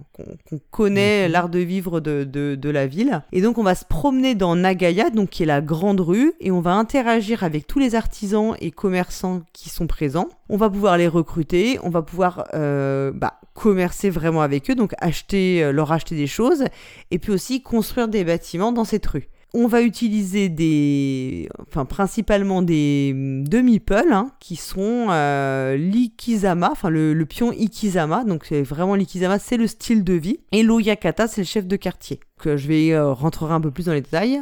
On va jouer en fait sur une année. Chaque mois va correspondre à un tour de jeu mais on va avoir le rythme de cette année, donc 12, euh, tours, qui va être euh, en réalité 13, enfin voilà, 12 tours puisqu'il y a 12 mois dans une année, mais le rythme va être cassé à deux occasions, puisqu'en fait à la fin de chaque saison, on va avoir une phase de revenus et il faudra nourrir les artisans qu'on aura recrutés et qui seront dans la rue de Nagaya. Et puis à la fin de certains tours, ben, il faudra potentiellement contenir des incendies qui sont susceptibles de se propager euh, dans cette rue bah, du fait de son étroitesse à l'issue de cette, euh, de cette année de jeu, on aura un 13e mois à jouer. Tu vois, le 13e mois, c'est, euh, c'est celui le meilleur mois de l'année d'ailleurs. et bien là aussi, puisque c'est un mois où en fait on va pouvoir euh, clore nos actions finalement, finaliser ce qu'on a fait et avec beaucoup plus de liberté que dans les tours, euh, dans les tours précédents. Tu vois, je t'ai dit Oyakata, je t'ai dit Ikizama, les points d'Iki, Nagaya, Edo. Tu, tu vois, on voit tout de suite que le jeu va, bah, nous plonge dans un univers quand même marqué. Hein. C'est vraiment volontaire et, tout à fait. et, qui a envie de nous, nous immerger dans le thème. Euh, voilà, on en reviendra parce que ça reste quand même un jeu de gestion, un jeu à l'allemande. Hein. Enfin, voilà, donc il y a quand même une volonté de, de, nous immerger avec tout ce vocabulaire, tout ce. Euh, tout cette euh, cosmétique, mais dans le, bon, dans le bon sens du terme. Parler d'incendie, là, je pense qu'on va prendre un peu sur la gueule, c'est ça? Il y a des événements aléatoires qui font ouais, On va en prendre un peu sur la gueule et ça va te rappeler un jeu que t'aimes bien, d'ailleurs. ça, ça, va rappeler des jeux qu'on aime bien. Alors, pour rentrer un peu plus dans les détails, les explications, je, rassure euh, les auditrices et auditeurs, je ne vais pas vous noyer sous des explications de jeux de gestion de jeu à l'allemande très complexes parce qu'en réalité, le, le jeu est vraiment assez simple. C'est le type de jeu où il est qui est facile à prendre en main, il y est facile d'y jouer Ensuite, c'est tous les choix que vous allez faire qui seront compliqués et, bah, qui nécessiteront bah, une courbe d'apprentissage et, vraiment de, la réflexion. Donc, qu'est-ce qu'on va faire? Il y a deux phases de jeu. Tout d'abord, on va déterminer avec notre pion euh, Ikizama le déplacement qu'on va faire dans la rue. Parce qu'en fait, on a un plateau de jeu qui figure euh, la rue ça fait comme une sorte de, en fait, on a des bâtiments dans les quatre angles et on a euh, la rue qui finalement fait une sorte de, euh, comme un haut central, enfin, mais qui, ne serait pas rond, quoi. Enfin, tu vois, comme un, zéro qui serait représenté sur un cadran de, réveil. Tu vois, ça fait donc un, un, zéro un peu rectangulaire. Et donc, on va se déplacer dans la rue. Et donc, pour déterminer le nombre de cases dans lequel ça, ça fait une, donc c'est circulaire, le nombre de cases dans la, de déplacement, on va d'abord se placer sur une piste, donc la fameuse piste pardon, d'Ikizama. Euh, on va pouvoir mhm. choisir de se déplacer de 1, 2, 3 ou 4 cases, ou encore de se déplacer d'un nombre de cases au choix. Mais dans ce cas-là, on aura, on renonce à un avantage. Ça veut dire que si moi je suis la première joueuse parce que sur la piste d'ordre du tour de démarrage, qui est la piste d'incendie, euh, je vais choisir de me déplacer de trois cases. Ceux qui jouent derrière moi ne pourront plus se déplacer de trois cases, sauf à renoncer à un avantage et à venir sur le truc où on se déplace de façon libre. C'est-à-dire que si, si tu as choisi une quantité, enfin une valeur de déplacement, les autres joueurs ne peuvent pas prendre la même valeur Exactement. Donc là, on, se va, on va se bloquer là. Comme euh, dans du... Mhm. Euh, voilà, c'est comme dans du placement d'ouvrier un peu classique. J'ai choisi 3 de déplacement, tu ne pourras pas venir. Si tu veux te déplacer de 3, faut que tu viennes sur cette case de 1 à 4. Et là, tu te mhm. déplaceras autant que tu veux. Mais du coup, tu vas perdre. En fait, tu ne pourras pas recruter d'artisans ou alors enfin il y a quelque chose que tu ne peux plus faire au tour d'après et puis en plus si toi tu deuxième joueur tu te mets là le troisième joueur il a plus que ses yeux pour pleurer hein. s'il voulait faire trois cases il l'a dans le os il fera qu'il fasse autre chose ok d'accord il peut modérer hein. on peut modérer bien sûr mais ça, c'est le principe. Et en fait, une fois qu'on s'est tous placés sur cette piste, alors on va commencer euh, le, deuxième phase du jeu en suivant la, la, valeur de déplacement. Donc on va commencer par ceux qui avancent de 1, puis de 2, puis de 3, puis de 4. D'accord? Donc en fait, l'ordre du tour change entre la phase 1 et la phase 2, potentiellement. Donc qu'est-ce qui se passe à mon tour? Je suis la première joueuse à me déplacer dans la rue. Qu'est-ce que je vais faire? Je vais d'abord, on va avoir le, je vais, on va me proposer des artisans à recruter. On va me placer. Si on est quatre joueuses, j'aurai quatre artisans. Je vais pouvoir euh, recruter un artisan en payant le coût de la carte. Je vais pouvoir le placer dans la rue à un emplacement que je souhaite. En fonction, ça peut être en fonction de là où je vais me déplacer, je peux avoir intérêt à le poser pour arriver sur cet artisan ou pas forcément. Il y a plusieurs emplacements, il y en a qui sont plus vers le centre de la rue, plus à l'extérieur. Ceux qui sont plus à l'extérieur, potentiellement me rapporteront moins de points, mais c'est les premiers à pouvoir brûler en cas d'incendie. Donc en fait, l'emplacement de ton artisan, de ton échoppe d'artisan dans la rue, finalement peut être très stratégique. Donc je vais pouvoir le placer dans un des angles du plateau et il y a plusieurs emplacements en fait si tu veux. Et plus je me rapporte du, proche du centre du plateau, plus entre guillemets le coup peut être euh, cher, plus je vais avoir des points de victoire mais plus mon, mon, mon échoppe est susceptible de brûler. Parce que l'incendie prend toujours du centre euh, de la rue. L'incendie part des bords, en fait, de, l'extérieur. D'accord, ok. Donc si je me suis vers le centre, je suis plus protégé. Ok. Mais il y a des emplacements qui coûtent de l'argent. C'est les meilleures boutiques, donc faut que je paye pour m'y placer mais potentiellement ça me rapportera, euh, c'est plus, plus intéressant. Et les cartes artisans que je vais recruter, elles sont 5 couleurs différentes en fonction du type d'artisan, si c'est plutôt des vendeurs de nourriture, si c'est plutôt des artistes, etc. Et il y a un petit système, en fait je vais placer un pion Kobun, c'est des mini meeples dessus. Et à chaque fois que ces gens-là, ils vont, ces artisans, ils vont être sollicités plus tard, en fait, qu'on va commercer avec eux. Si ce sont les autres joueuses qui viennent commercer avec mon artisan, mon artisan va gagner en expérience et je déplacerai mon petit Kobun à moi sur cette piste et en fait mon artisan va devenir plus expérimenté et donc il va être de plus en plus puissant et il me rapportera d'autant plus de revenus ultérieurement. Tu vois, il y a une sorte de système, alors c'est pas vraiment du vieillissement, mais de, de montée en puissance de, de, mes artisans. Donc je recrute un artisan, je le place dans la rue là où je pense que c'est intéressant, et ensuite je vais déplacer, me déplacer mon euh, Oyakata en suivant les cases de la rue du nombre que j'ai choisi. Et là, quand j'arrive, je, m'arrête sur une case et je peux faire deux choses. Je peux interagir avec l'action de la case sur laquelle je me suis arrêté et potentiellement avec un artisan s'il y en a un là où je me où je m'arrête. Donc tu vois, je peux faire une à deux actions. Je suis jamais obligé de faire les actions, hein, je fais celles que je veux. Je peux faire les deux si j'en ai les moyens. Et les actions, ça va être de récupérer du riz, de récupérer du bois, de défausser, d'échanger des, pièces pour récupérer des ressources, de récupérer des sandales. Les sandales, j'en ai pas parlé, mais c'est très précieux parce que c'est en dépensant des sandales, je vais pouvoir moduler euh, mon déplacement. Alors toujours en l'augmentant, hein, jamais en le réduisant.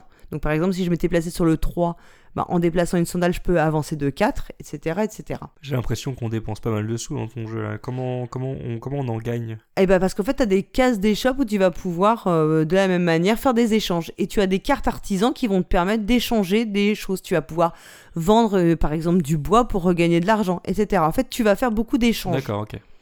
Donc c'est à toi de trouver, euh, en fonction de ce dont tu as besoin, ce que tu vas devoir faire. Donc mhm. tu vas pouvoir utiliser l'action des cases.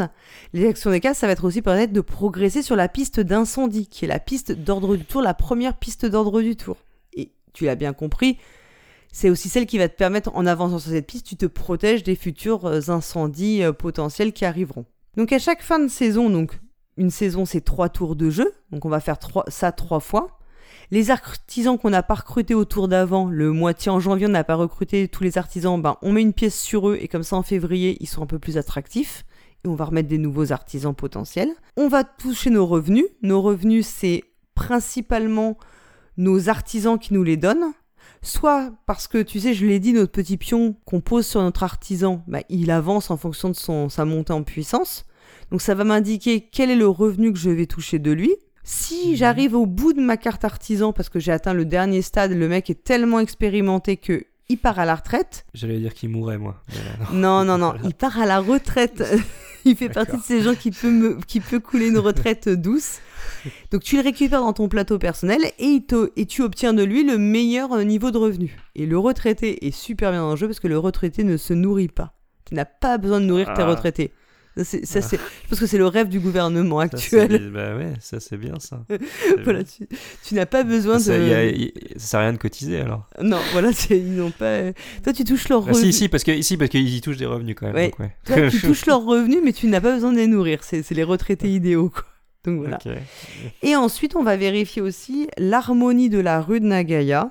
Et en fait, euh, je te l'ai dit, si tu te places plus euh, au milieu du plateau, tes échoppes, les échoppes, On, les emplacements sont plus chers parce qu'ils rapportent aussi des points. Tu es mieux protégé contre l'incendie, mais tu, ça te rapporte des points parce que, en fonction de si on a des cartes de la même couleur, euh, par euh, aux angles, enfin, au centre de la rue, etc. Bon, c'est un peu voilà, c'est harmonieux, donc tu peux marquer des points de victoire. Je passe parce que ça c'est vraiment du détail.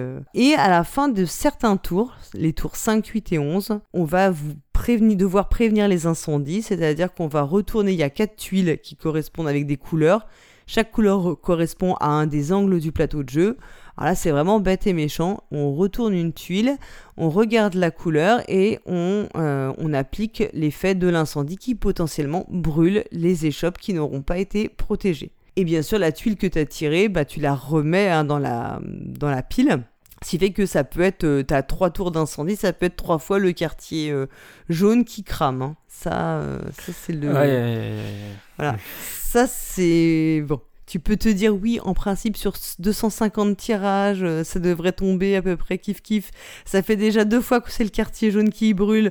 Normalement, ça doit être un autre qui tombe. Bon, en fait, sur trois tirages, c'est peut vraiment être trois fois euh, la même couleur. Donc on est sur un jeu de gestion avec du placement ou, du déplacement d'ouvriers, mais avec un caractère aléatoire qui peut quand même te pourrir un peu ton truc, c'est ça? Ah oui, oui, oui. Si tu prends, après, après c'est à toi de gérer, si j'ai bien compris. Oui, si parce tu décides que tu de peux prendre beaucoup de risques pour prendre beaucoup de points ou de modérer ça. Tu peux très bien, comme je l'ai dit, tu as des moyens de gagner des points sur la, la piste d'incendie parce que en gros, la première fois que l'incendie va se déclarer, il sera d'une certaine puissance. Mais toi, si mm. tu as assez monté, tu peux t'en pré prémunir et ainsi de suite. Ça va augmenter en puissance, mais toi, tu auras eu aussi la possibilité de faire des actions qui te protégeront de plus en plus. Donc c'est à toi de voir si tu préfères prendre le risque ou tu préfères consacrer certaines de tes actions, puisque on va jouer en entre guillemets 12 tours plus 1 le 13e mois, mais en gros tu vas faire potentiellement que 24 actions, puisque tu peux faire l'action du lieu et d'un artisan d'une carte si elle a été posée. Donc au max, tu as 24 actions, 24 interactions dans le jeu. Ça doit te voir si tu veux sacrifier une de tes interactions pour euh, monter sur cette piste et te protéger de l'incendie. C'est vraiment un risque que tu choisis de prendre ou pas. Donc du coup, de, tu vas avoir un comptage final qui est un peu salade de points, puisque tu vas avoir les cartes, les points des cartes artisans que tu auras récupérées.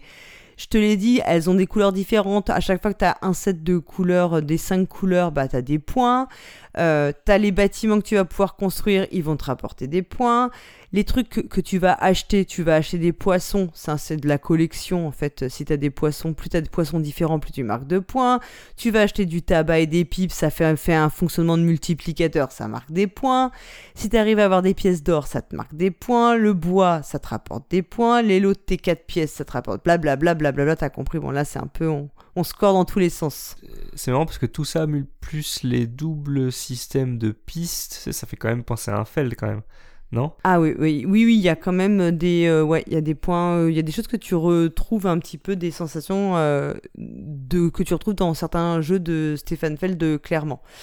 Hmm. Ça, voilà, je reviendrai un peu dessus. Alors, dit comme ça, ça te paraît peut-être un peu lourd, mais en fait, c'est vraiment un jeu qui est très fluide, très simple à prendre en main. Tu es aidé par une iconographie qui est hyper, hyper, hyper, hyper simple, enfin évidente que tu comprends euh, tout de suite. Euh, et tu vois tout de suite que tu peux faire beaucoup de choses, pas mal de stratégies différentes. Tu peux te dire, bah, je vais faire les, les artisans au maximum, ou pas du tout. Moi, j'ai vu une partie où la personne euh, a pas du tout décidé de recruter d'artisans, a fait vraiment progresser les artisans des autres, et s'est servi des artisans des autres et a fait plutôt la stratégie, tu vois, du, du le couple pipe-tabac. Ou bien tu peux dire. les multiplicateurs, ça marche bien. Ça marche vachement bien. En plus, sur la, première partie que tu fais, tu te rends pas encore bien compte de tout ce qui va marquer. Euh, mais euh, voilà, en fait, tu as beaucoup de possibilités. Tu peux aussi faire les bâtiments. Tu as des bâtiments qui rapportent quand même 20, une, une bonne partie. Je crois que c'est quand même. Enfin, tu vois, nous, on a fait des parties à plus de 100 points. Euh, t'as un bâtiment qui rapporte 26 points, enfin c'est un quart de tes points, c'est pas sachant que enfin là c'est pas négligeable quand même. Mmh. Même si donc tu vas avoir beaucoup de choses potentielles à faire, beaucoup de stratégies, même si tout ce que tu fais finalement, tu, en fait, tu fais quoi? Tu choisis ton montant de déplacement et tu, tu, tu, te déplaces et tu tournes parce que cette rue, je l'ai dit, ça fait comme un peu un, zéro, euh, enfin en forme de forme rectangulaire. En fait, tu tournes dans la rue, il n'y a qu'un sens possible Tu ne peux jamais reculer, hein, même si tu as des sandales, euh, que tu peux des tuiles sandales à dépenser, tu ne peux pas revenir en arrière. Tu dois avancer et toujours suivre le, même chemin dans la rue. Donc tu sais que si tu as loupé le coche pour acheter des poissons, bah, il faudra que ton bonhomme, ton, ton Oyakata, il refasse un tour complet pour revenir aux poissons. Et si c'est pas, on n'est pas au changement de saison, des poissons, il y en aura peut-être plus. Tu vois? Donc tu as Mhm. aussi cet aspect, c'est que être premier joueur, ça te garantit de vraiment pouvoir potentiellement faire ce que tu as envie de faire, euh, être le premier à te déplacer dans la rue. En revanche, quand il va, bah il y a que toi qui as recruté ton artisan et qui l'a placé. Peut-être qu'il y a plus y a pas, il y a beaucoup moins d'artisans potentiellement à activer et donc peut-être moins de trucs intéressants à faire. euh, tu vois, tu vois ce que je veux dire. Enfin, Ouais, je euh, comprends. ouais. donc voilà. Euh, du coup, il y a aussi beaucoup de tension pendant la partie, surtout à 4 joueurs. Beaucoup d'interactions, je trouve. Justement, au niveau interaction, tu, tu joues pour toi ou tu bloques volontairement euh, les joueurs? Alors, tu peux avoir intérêt- sur... Tu peux avoir intérêt à bloquer les autres. Quand tu vois qu'il y en a un qui est en stratégie euh, full poisson, bah, tu peux avoir intérêt à essayer de lui passer devant pour aller lui piquer les poissons, Mhm. par exemple, pour éviter, pour limiter l'impact de sa collection.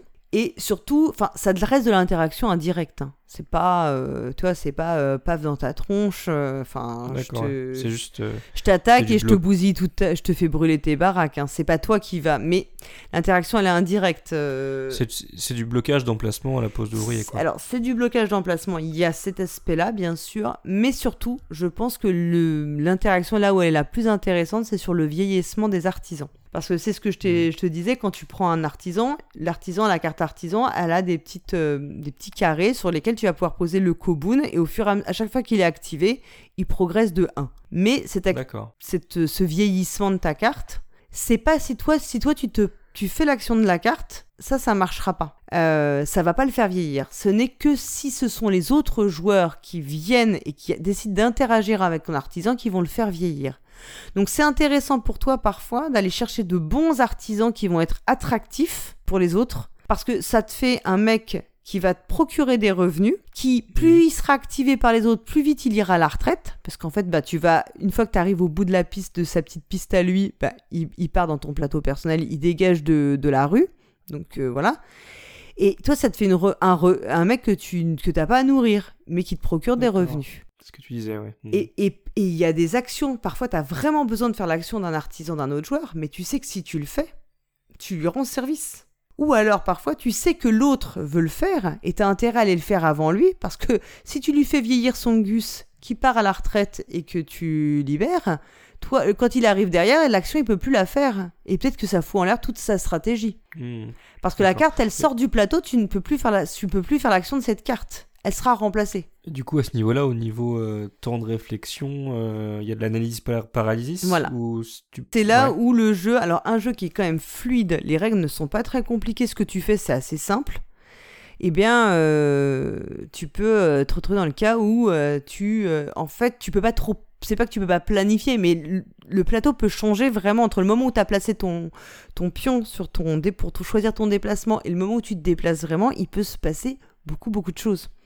Ouais, le, beau- le- le mouvement du joueur juste avant toi peut, Voilà. peut tout foutre en l'air ce que tu as prévu. Exactement. Du coup, euh, t'amener à une nouvelle réflexion. C'est pour ça Ouais. qu'en plus, je pense surtout sur alors un, un- une première partie où en plus où tu ne connais pas bien les cartes, où tu vois, tu ne vois pas forcément comment tu vas marquer tes points, où tu n'as pas d'idée vraiment préconçue sur ce que tu vas faire. Tu, dépasses, je pense que sur une première partie à 4, tu dépasses forcément le, temps indiqué. Et c'est vraiment, euh, voilà, c'est vraiment tout le sel du jeu, il est là. hein. Il est beaucoup, je pense, dans euh, le vieillissement des cartes. Et ça, c'est aussi ce qui rend le jeu extrêmement dynamique. Parce que tu es tout le temps, euh, ok, ce que tu fais répétitif, je me place, je me déplace, je tourne, enfin voilà, dans cette rue. Alors sachant qu'à chaque fois que tu as fait un tour complet, tous tes artisans vieillissent d'une case automatiquement. Mais bon, il faut quand même, euh, faut, faut arriver à le faire. Et puis si tu vas trop vite, bah tu te prives d'action. Le, tu peux pas non plus faire 4-4-4 tout le temps, sinon tu, tu te prives d'action. Donc c'est vraiment un jeu à, à tempo, un jeu où il faut trouver le bon rythme. Et, et moi, ça m'a fait penser à, un- à un jeu euh, qui est euh, Great Western, qui est un jeu de rythme pareil, de tempo, où quand tu commences, en fait, t'as très, t'as des donc c'est, je sais pas si tu connais le principe du jeu, mais c'est un jeu où en fait tu, tu dois amener des vaches jusqu'à un marché.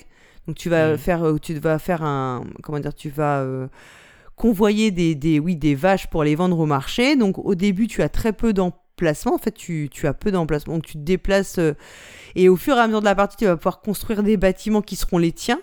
Mais là, la différence, c'est qu'il n'y a que toi qui peux aller sur tes cases bâtiments à toi qui te rapporteront une action, un bonus et parfois aussi un bonus qui est imprimé sur l'emplacement. Donc là, ça, bah, tu as un peu la même, chose. Hein.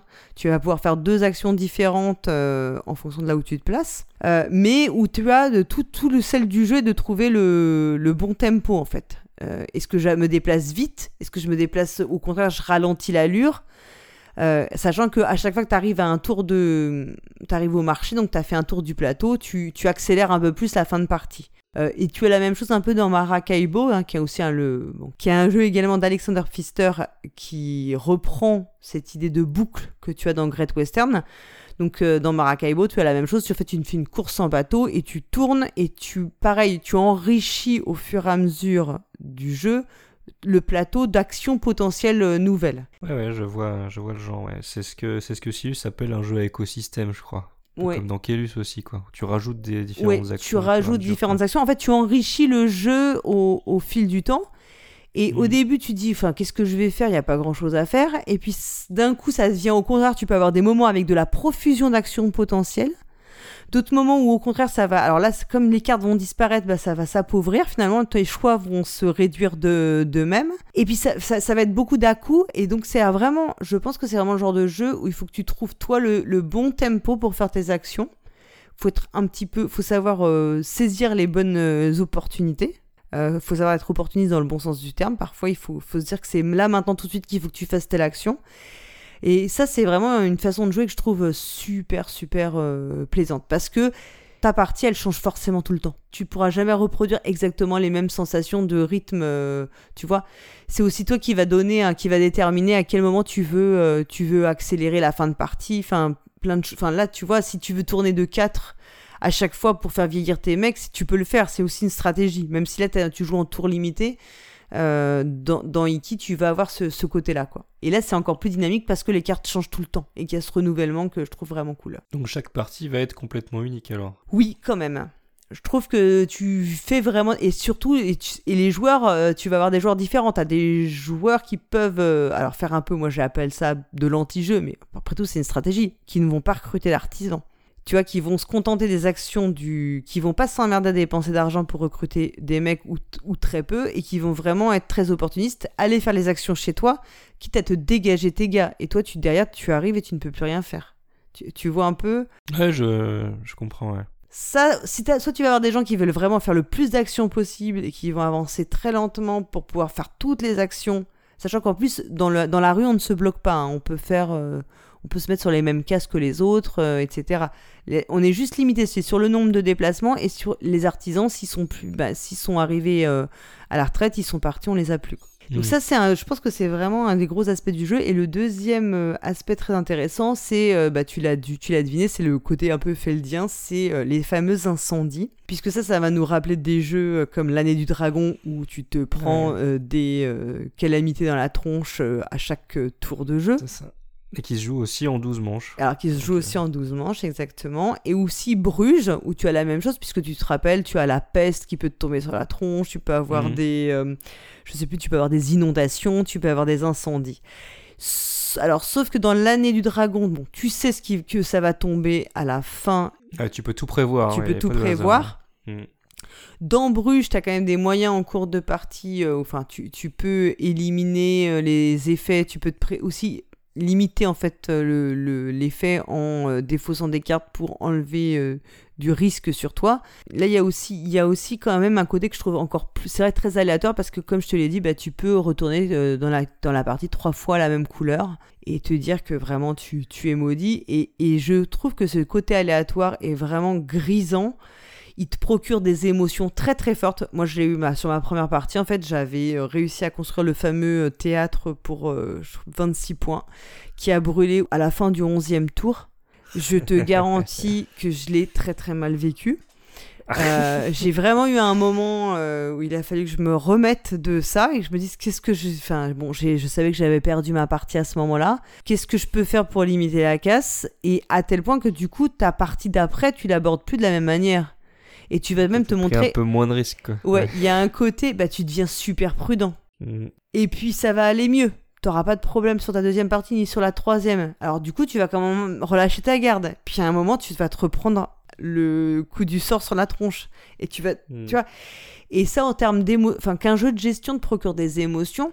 Alors même si là, c'est vraiment, mais un c'est peut-être de, un peu, c'est de l'émotion un peu négative, mais ça peut être aussi euh, le soulagement quand on, on sort pas ta couleur, la couleur où il y a tes, tes échoppes c'est pas toujours garanti que t'aies ça. Et ça, c'est sûr que c'est. Alors, si t'es vraiment un genre de joueur de gestion, jeu de gestion qui n'aime pas l'aléatoire, bon, bah, c'est très dur pour toi. Mm. Mais euh, bon, moi, les gens qui veulent tout contrôler dans les jeux de gestion, je trouve que ça. Moi, je trouve que ce côté aléatoire, il apporte bah, la- l'émotion, la sensation, enfin, le, le truc un peu fort euh, qui te sort du contrôle absolu, absolu sur tout ce que tu fais. Et c'est aussi très plaisant, quoi. Mm. Je suis assez d'accord avec toi. ouais. Ouais. Ouais. Du coup, tes parties, elles sont mémorables parce que tu vois, moi, le, le- comment dire, le fait que mon théâtre est brûlé, je pense que je m'en souviendrai toute ma vie. Il y a des tas de jeux, d'autres jeux où tu vas faire peut-être euh, des plein de parties, puis tu ne te souviendras d'aucune, elles t'auront pas marqué, quoi. Donc ça, c'est vraiment un truc quelque chose. Alors, si t'aimes pas l'aléatoire, il faut passer ton chemin. Si tu, voilà, mais sinon, bah, c'est, ça fait vraiment, pour moi, c'est un énorme plaisir du jeu et c'est un bon, un très bon twist qui fonctionne vraiment très bien. Euh, une autre chose qui fonctionne bien, c'est quand même le, le thème euh, du jeu qui est vraiment bien rendu, bien restitué. Donc je l'ai dit, un li Liki, donc c'est euh, une notion d'esthétique japonaise hein, qui, voilà, c'est une sorte d'idéal de sophistication naturelle euh, qui est né donc au, au 18e parmi euh, justement une classe sociale, euh, la classe sociale des marchands, des artisans. C'était une forme d'élégance, le sens de l'urbanité, une préférence pour l'ombre, l'harmonie, l'amour des couleurs sobres le, et l'harmonie. Donc c'est vraiment ce que tu retrouves. Et je trouve que le, le jeu s'inscrit un peu là-dedans parce que le jeu est vraiment très élégant, il est très bien, très, il est vraiment, il est très beau. L'édition, elle est, so- ouais, l'édition est soignée. euh, Ouais, j'ai vu des, des images. euh, Enfin, il est vraiment magnifique. hein. Même Oui. la couverture, elle est vraiment L- super. Les hein. illustrations sont très belles, euh, les ressources sont, sont jolies, et du coup ça coïncide. Il y a quand même une adéquation entre le, ce que tu fais et, et puis le. Comment dire Il y a une adéquation entre ce que tu fais et le thème du jeu. C'est voilà, après tu, tu pourrais peut-être trouver, tu aurais peut-être pu trouver un autre thème, mais t'as pas l'impression de faire quelque chose de. C'est pas comme dans les châteaux de Bourgogne où tu vraiment tu dis que le thème il est complètement euh, aux abonnés absents. Là, t'es- là il y a quand même quelque chose qui a une, il y a une cohérence.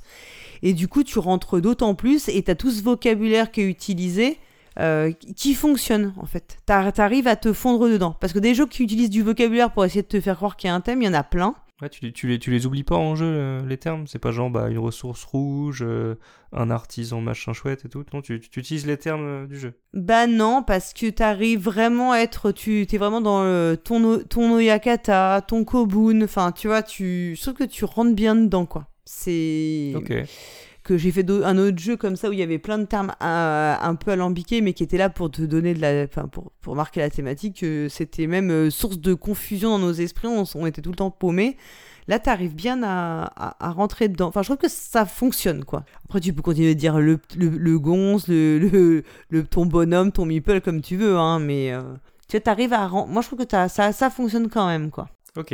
Euh, alors il y a un truc qui est un peu euh, ouais qui est un peu dommage c'est que c'est vrai que les cartes des artisans les noms sont tous en anglais dessus parce que je pense qu'en fait euh, comme tu l'as dit bah euh, tu sais on parlait de fait que le jeu c'est la même version pour euh, où qu'elle soit vendue dans le monde. Et je pense qu'à part la règle du je crois que la règle du jeu je crois qu'elle est en- dans les deux langues dans la boîte. Bah tu n'as pas les cartes avec les professions en français. Donc euh, voilà. Tu ne peux pas savoir que le puppet master est le maître de marionnettes. Ah, parce que c'est un, c'est un, c'est un jeu multilingue, donc je suppose qu'il y a des symboles dessus, mais le nom des cartes ouais. est en anglais. ouais Ça, c'est un peu moyen. Bon, c'est un peu dommage. euh, je pense que c'est pour des raisons euh, enfin de coût, hein, que clairement que ça a été fait euh, comme ça, parce que ça aurait été sûrement plus coûteux de faire des jeux de cartes avec les noms en français et puis les autres en anglais. Enfin, j'imagine quoi. Ah bah c'est oui, puis du coup c'est- ça fait deux versions différentes Mm. quoi. Du coup, Et, euh, et ce qui est réussi par rapport au thème, c'est que en soi, euh, faire du shopping entre guillemets dans la rue, euh, dans, dans la rue principale euh, du, du marché, dans la rue Nagaya, c'est pas le truc le plus sexy au monde. Tu vois, ça t'envoie pas forcément une masse de rêves. C'est même un peu, un petit peu austère. Mais comme là, ça a été, enfin, le tout le soin qui a été apporté au visuel, à l'iconographie, euh, aux ressources et tout, ça compense largement ce, ce thème pas ultra sexy sur le papier. euh, voilà, tu te dis pas qu'il va faire des trucs de fou, quoi. Euh, mais ça, ça marche vraiment bien. Donc, pour le public, bah, tu l'as compris, c'est pas un jeu qui est très compliqué. Donc en fait, c'est euh, selon les nouvelles catégories, je pense que c'est un initié plus, expert moins. Voilà, si on peut dire ça comme ça. On arrive dans des catégories de cannes qui n'existent pas. Voilà, dans les catégories. Il faut en créer une nouvelle. Bon, c'est-à-dire que c'est pas, euh, tu joues pas à des jeux, enfin c'est pas du Vital Lacerda, mais je pense que c'est accessible. D'ailleurs, du coup, euh, même à des joueurs, euh, c'est 14 ans, mais tu peux jouer avec des enfants beaucoup plus jeunes si sont l'habitude, ils ont déjà joué à des jeux de gestion, ça, ça leur posera pas de difficulté. Ils se retrouveront pas démunis devant ce qu'ils doivent faire ou pas, quoi. Donc poids BGG 2,97. Donc oui, c'est euh, c'est un jeu de gestion euh, qui est quand même abordable, quoi, en termes de difficulté. Voilà, abordable. Et du coup, quand tu connais bien les règles, à 4, parce que je pense que vraiment la meilleure configuration, c'est à 4, parce que ça te permet en fait d'avoir bah, tout ce brassage de cartes artisans euh, le fait que les gens, les, tes adversaires vont peut-être aller chez toi et voilà, faire vieillir tes artisans, etc. Donc il y a ce, côté en fait euh, qui, hein, qui fait un peu boule de neige. Euh, c'est plus chouette. Et du coup, si tu connais bien les règles, comme le jeu n'est pas très compliqué en lui-même, je pense que tu peux arriver à effectivement aux 90 minutes qui sont indiquées. Et ça se joue bien à deux du coup, parce que normalement les jeux de pose d'ouvrier, blocage et tout, ça se joue pas trop mal à deux quand même. À trois, ça passe. À deux, il y a une variante qui est proposée. D'accord. Moi, je l'ai essayé. Le problème, c'est qu'en fait, ce qui va surtout principalement se passer, c'est qu'on va bloquer les emplacements de déplacement. En fait, tu as des petites tuiles que tu vas. Je crois que tu vas en tirer une pour chaque euh, tour de jeu et ça va bloquer des emplacements pour les déplacements, en fait. Tu vois, donc euh, à ce tour-ci, on pourra pas faire deux. Au hasard, tu veux dire? Ouais. Le problème, enfin, moi, je sais pas pour toi, mais moi, quand c'est comme ça, bah, il y a euh, une fois sur deux, j'oublie de le faire. Et c'est à la fin qu'on a, quand on a tout joué, quand je me dis putain, on a encore oublié le, fantôme. Quand il y a un truc fantôme comme ça, moi, je fantôme, je, je, je ne le calcule vite plus. Et donc, euh, moi, je suis pas euh, convaincu. Et puis, t'as pas ce, pas ce brassage. Parce qu'en fait, je crois que tu proposes toujours le même nombre de cartes artisans. Mais du coup, tu pourras en acheter qu'une. Donc, de toute façon, tu n'auras pas ce brassage de cartes. En fait, tu vas pas avoir autant de cartes posées sur le plateau. Donc, bon. Moi, j'ai trouvé que c'était moins. Finalement, c'était c'était moins intéressant à deux, tu vois, ça m'a pas euh, convaincu. Alors, peut-être c'est à réessayer, mais bon. Je pense qu'il faut être au moins 3 et 4, c'est vraiment très très bien parce que tu as toute cette tension qui, qui, fonctionne, quoi. Du coup, la durée de jeu est fonction du nombre de joueurs ou pas? Euh, Oui, quand même. Ouais. Je pense qu'à 2, tu tombes euh, facilement, effectivement. Si tu connais les règles à 2, tu, tu tombes en dessous d'une heure. Après, si t'es si es rapide ou pas, je sais pas. Moi, je... nous, on joue assez vite quand même, donc... Ok. Donc bah, je pense que c'est vraiment, enfin pour moi ça a été vraiment, c'est un jeu dont je sais que certains de l'équipe avaient pu jouer en, en numérique euh, cours au début 2021. Enfin, ça avait été proposé par l'éditeur en fait de le faire euh, essayer en numérique. Euh, moi, ça, j'avais, j'avais, je sais que leur retour était plutôt positif. Moi, j'avais pas pu le faire. Je me souviens qu'ils avaient bien aimé effectivement. Ouais. Et c'est pas que j'en attends, je, n'attendais rien de spécial, mais je m'étais pas, euh, tu vois, il y a des jeux sur lesquels je me monte parfois un peu le bourrichon toute seule. Et puis euh, là, c'était pas spécialement le cas. J'avais, c'est pas un thème qui m'attire de prime abord. Euh, tu vois, acheter du poisson, c'est pas mon kiff dans la vie. Et franchement, ça a été un énorme coup de cœur. On a vraiment, enfin, on a vraiment, vraiment beaucoup aimé le jeu. J'ai vraiment aimé cette cette simplicité euh, dans ce que tu fais, c'est quelque chose qui est à la fois évident et moi je crois que j'aime vraiment beaucoup le, ce côté tempo. Et, le fait que c'est vraiment toi qui vas euh, ajuster tout ce que tu fais, comment tu le fais, finalement c'est pas trop c'est pas trop contraignant quoi. Tu as, beaucoup de liberté dans ce que tu ce que tu vas faire si tu veux tourner vite, encore beaucoup la main sur ce que tu fais. Et, j'ai trouvé ça vraiment plaisant. C'est un, vrai coup de cœur. Et après, le jeu est vraiment très beau. Je trouve que le, du coup, le prix auquel on te le vend est tout à fait euh, correct par rapport à, à la fin, ou à ce que tu, à l'objet que tu as entre les mains. C'est, tout à fait justifié. Et c'est un jeu, je pense, qui est vraiment. Euh, tu vois que j'aurais plaisir à, à, ressortir facilement parce qu'en plus je sais qu'il s'explique assez facilement. Ça va pas être pour des gens, de toute façon, tu vas pas le proposer à des non, à des non joueurs, hein, ça faut, faut c'est sûr. Mais si tu joues à des amis qui ont l'habitude de jouer et qui ne le connaissent pas, c'est très facile de leur proposer une partie. Donc c'est vraiment, euh, enfin pour moi, ça a été une super, euh, super coup de cœur euh, pour, pour ce jeu. Vraiment, tu vois, je me dis, j'ai vraiment envie d'y rejouer. Sachant que, comme tu l'as dit, j'ai une pile de la honte un peu élevée, j'ai toujours plein d'autres jeux potentiellement à jouer. Vraiment, c'est un jeu auquel j'ai envie de rejouer régulièrement, quoi. Envie d'explorer différentes, euh, différentes Ouais. stratégies, tout ça. Ouais, parce que moi je sais que je suis partie beaucoup sur les bâtiments, mais je vois bien que j'ai envie d'essayer. Ouais, tu as envie de. Tu te dis, ah, il faudrait vraiment Les incendies n'étaient pas d'accord avec toi. quoi. Ouais, non, c'est mon théâtre. Je, je veux construire mon théâtre. Je, je veux avoir l'opportunité de reconstruire ce magnifique théâtre que j'avais fait. Donc voilà. Bah, du coup, je sais que comme tu dis- m'as dit que tu l'avais, euh, je pense que c'est tu l'as eu à Noël, euh, tu vas pouvoir euh, aussi me donner ton avis bientôt. Moi, je l'avais mis sur ma liste Père Noël, mais un peu en blind en fait, parce que bah moi, je suis, moi, je suis un, moi, je suis victime des buzz, moi. Donc le jeu buzzait à mort. Il y a plein de gens très bien qui m'ont dit que c'était un super jeu. J'ai vu qu'il était magnifique. Donc, euh, donc voilà, j'ai pas. Mais par contre, j'avais pas trop fouillé au niveau euh, mécanique, euh, tout ça. J'avais fait un peu une confiance euh, Mm. aveugle à mes influenceurs favoris. et bah, j'ai l'impression en t'écoutant que j'ai fait bon choix parce que si ce... et je n'en doute pas que ce que tu me dis est vrai, ça devrait, ça devrait plutôt me plaire. Donc, euh, donc je suis, je suis ravi que tu m'en aies parlé un peu plus en détail. Ça donne, ça donne envie de, voilà, ça donne envie d'y jouer en tout cas. Bah ouais, après je sais que c'est pas évident parce que à expliquer, euh, bon déjà même envie, enfin à l'oral comme ça, des règles un peu, euh, voilà, euh, des mécaniques un petit c'est- jamais évident, évident d'arriver à restituer, euh, à restituer les choses. Il y a sûrement plein de points que j'ai oubliés, de petites subtilités que j'ai oubliées, mais je pense que l'idée c'est d'avoir vraiment, euh, voilà, l'esprit général Ouais. du jeu. et ce- ce que tu- L'essence est là, Ouais, oui. l'essence. Et je, ça, je sais que tu aimes beaucoup l'année du dragon. Je crois qu'il y a quand même des choses que tu ressens en fait, euh, ce, ce Ah bah, côté. dragons, moi je, moi je me mets à transpirer moi. Mais Mm.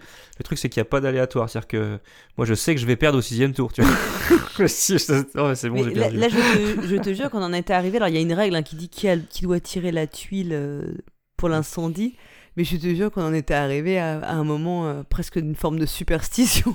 sur euh, non toi je t'interdis tu feras forcément le mauvais choix euh, et puis si c'est ton ad- l'adversaire sort ta couleur tu dis tu l'as fait exprès alors que pas il peut pas l'avoir fait exprès mais c'était pas grave Mm. il y a un côté un peu euh, comme ça un peu irrationnel que moi j'apprécie as- assez quoi donc je vais finir refaire la fiche signalétique du jeu. Donc c'est un jeu de Kota Yamada.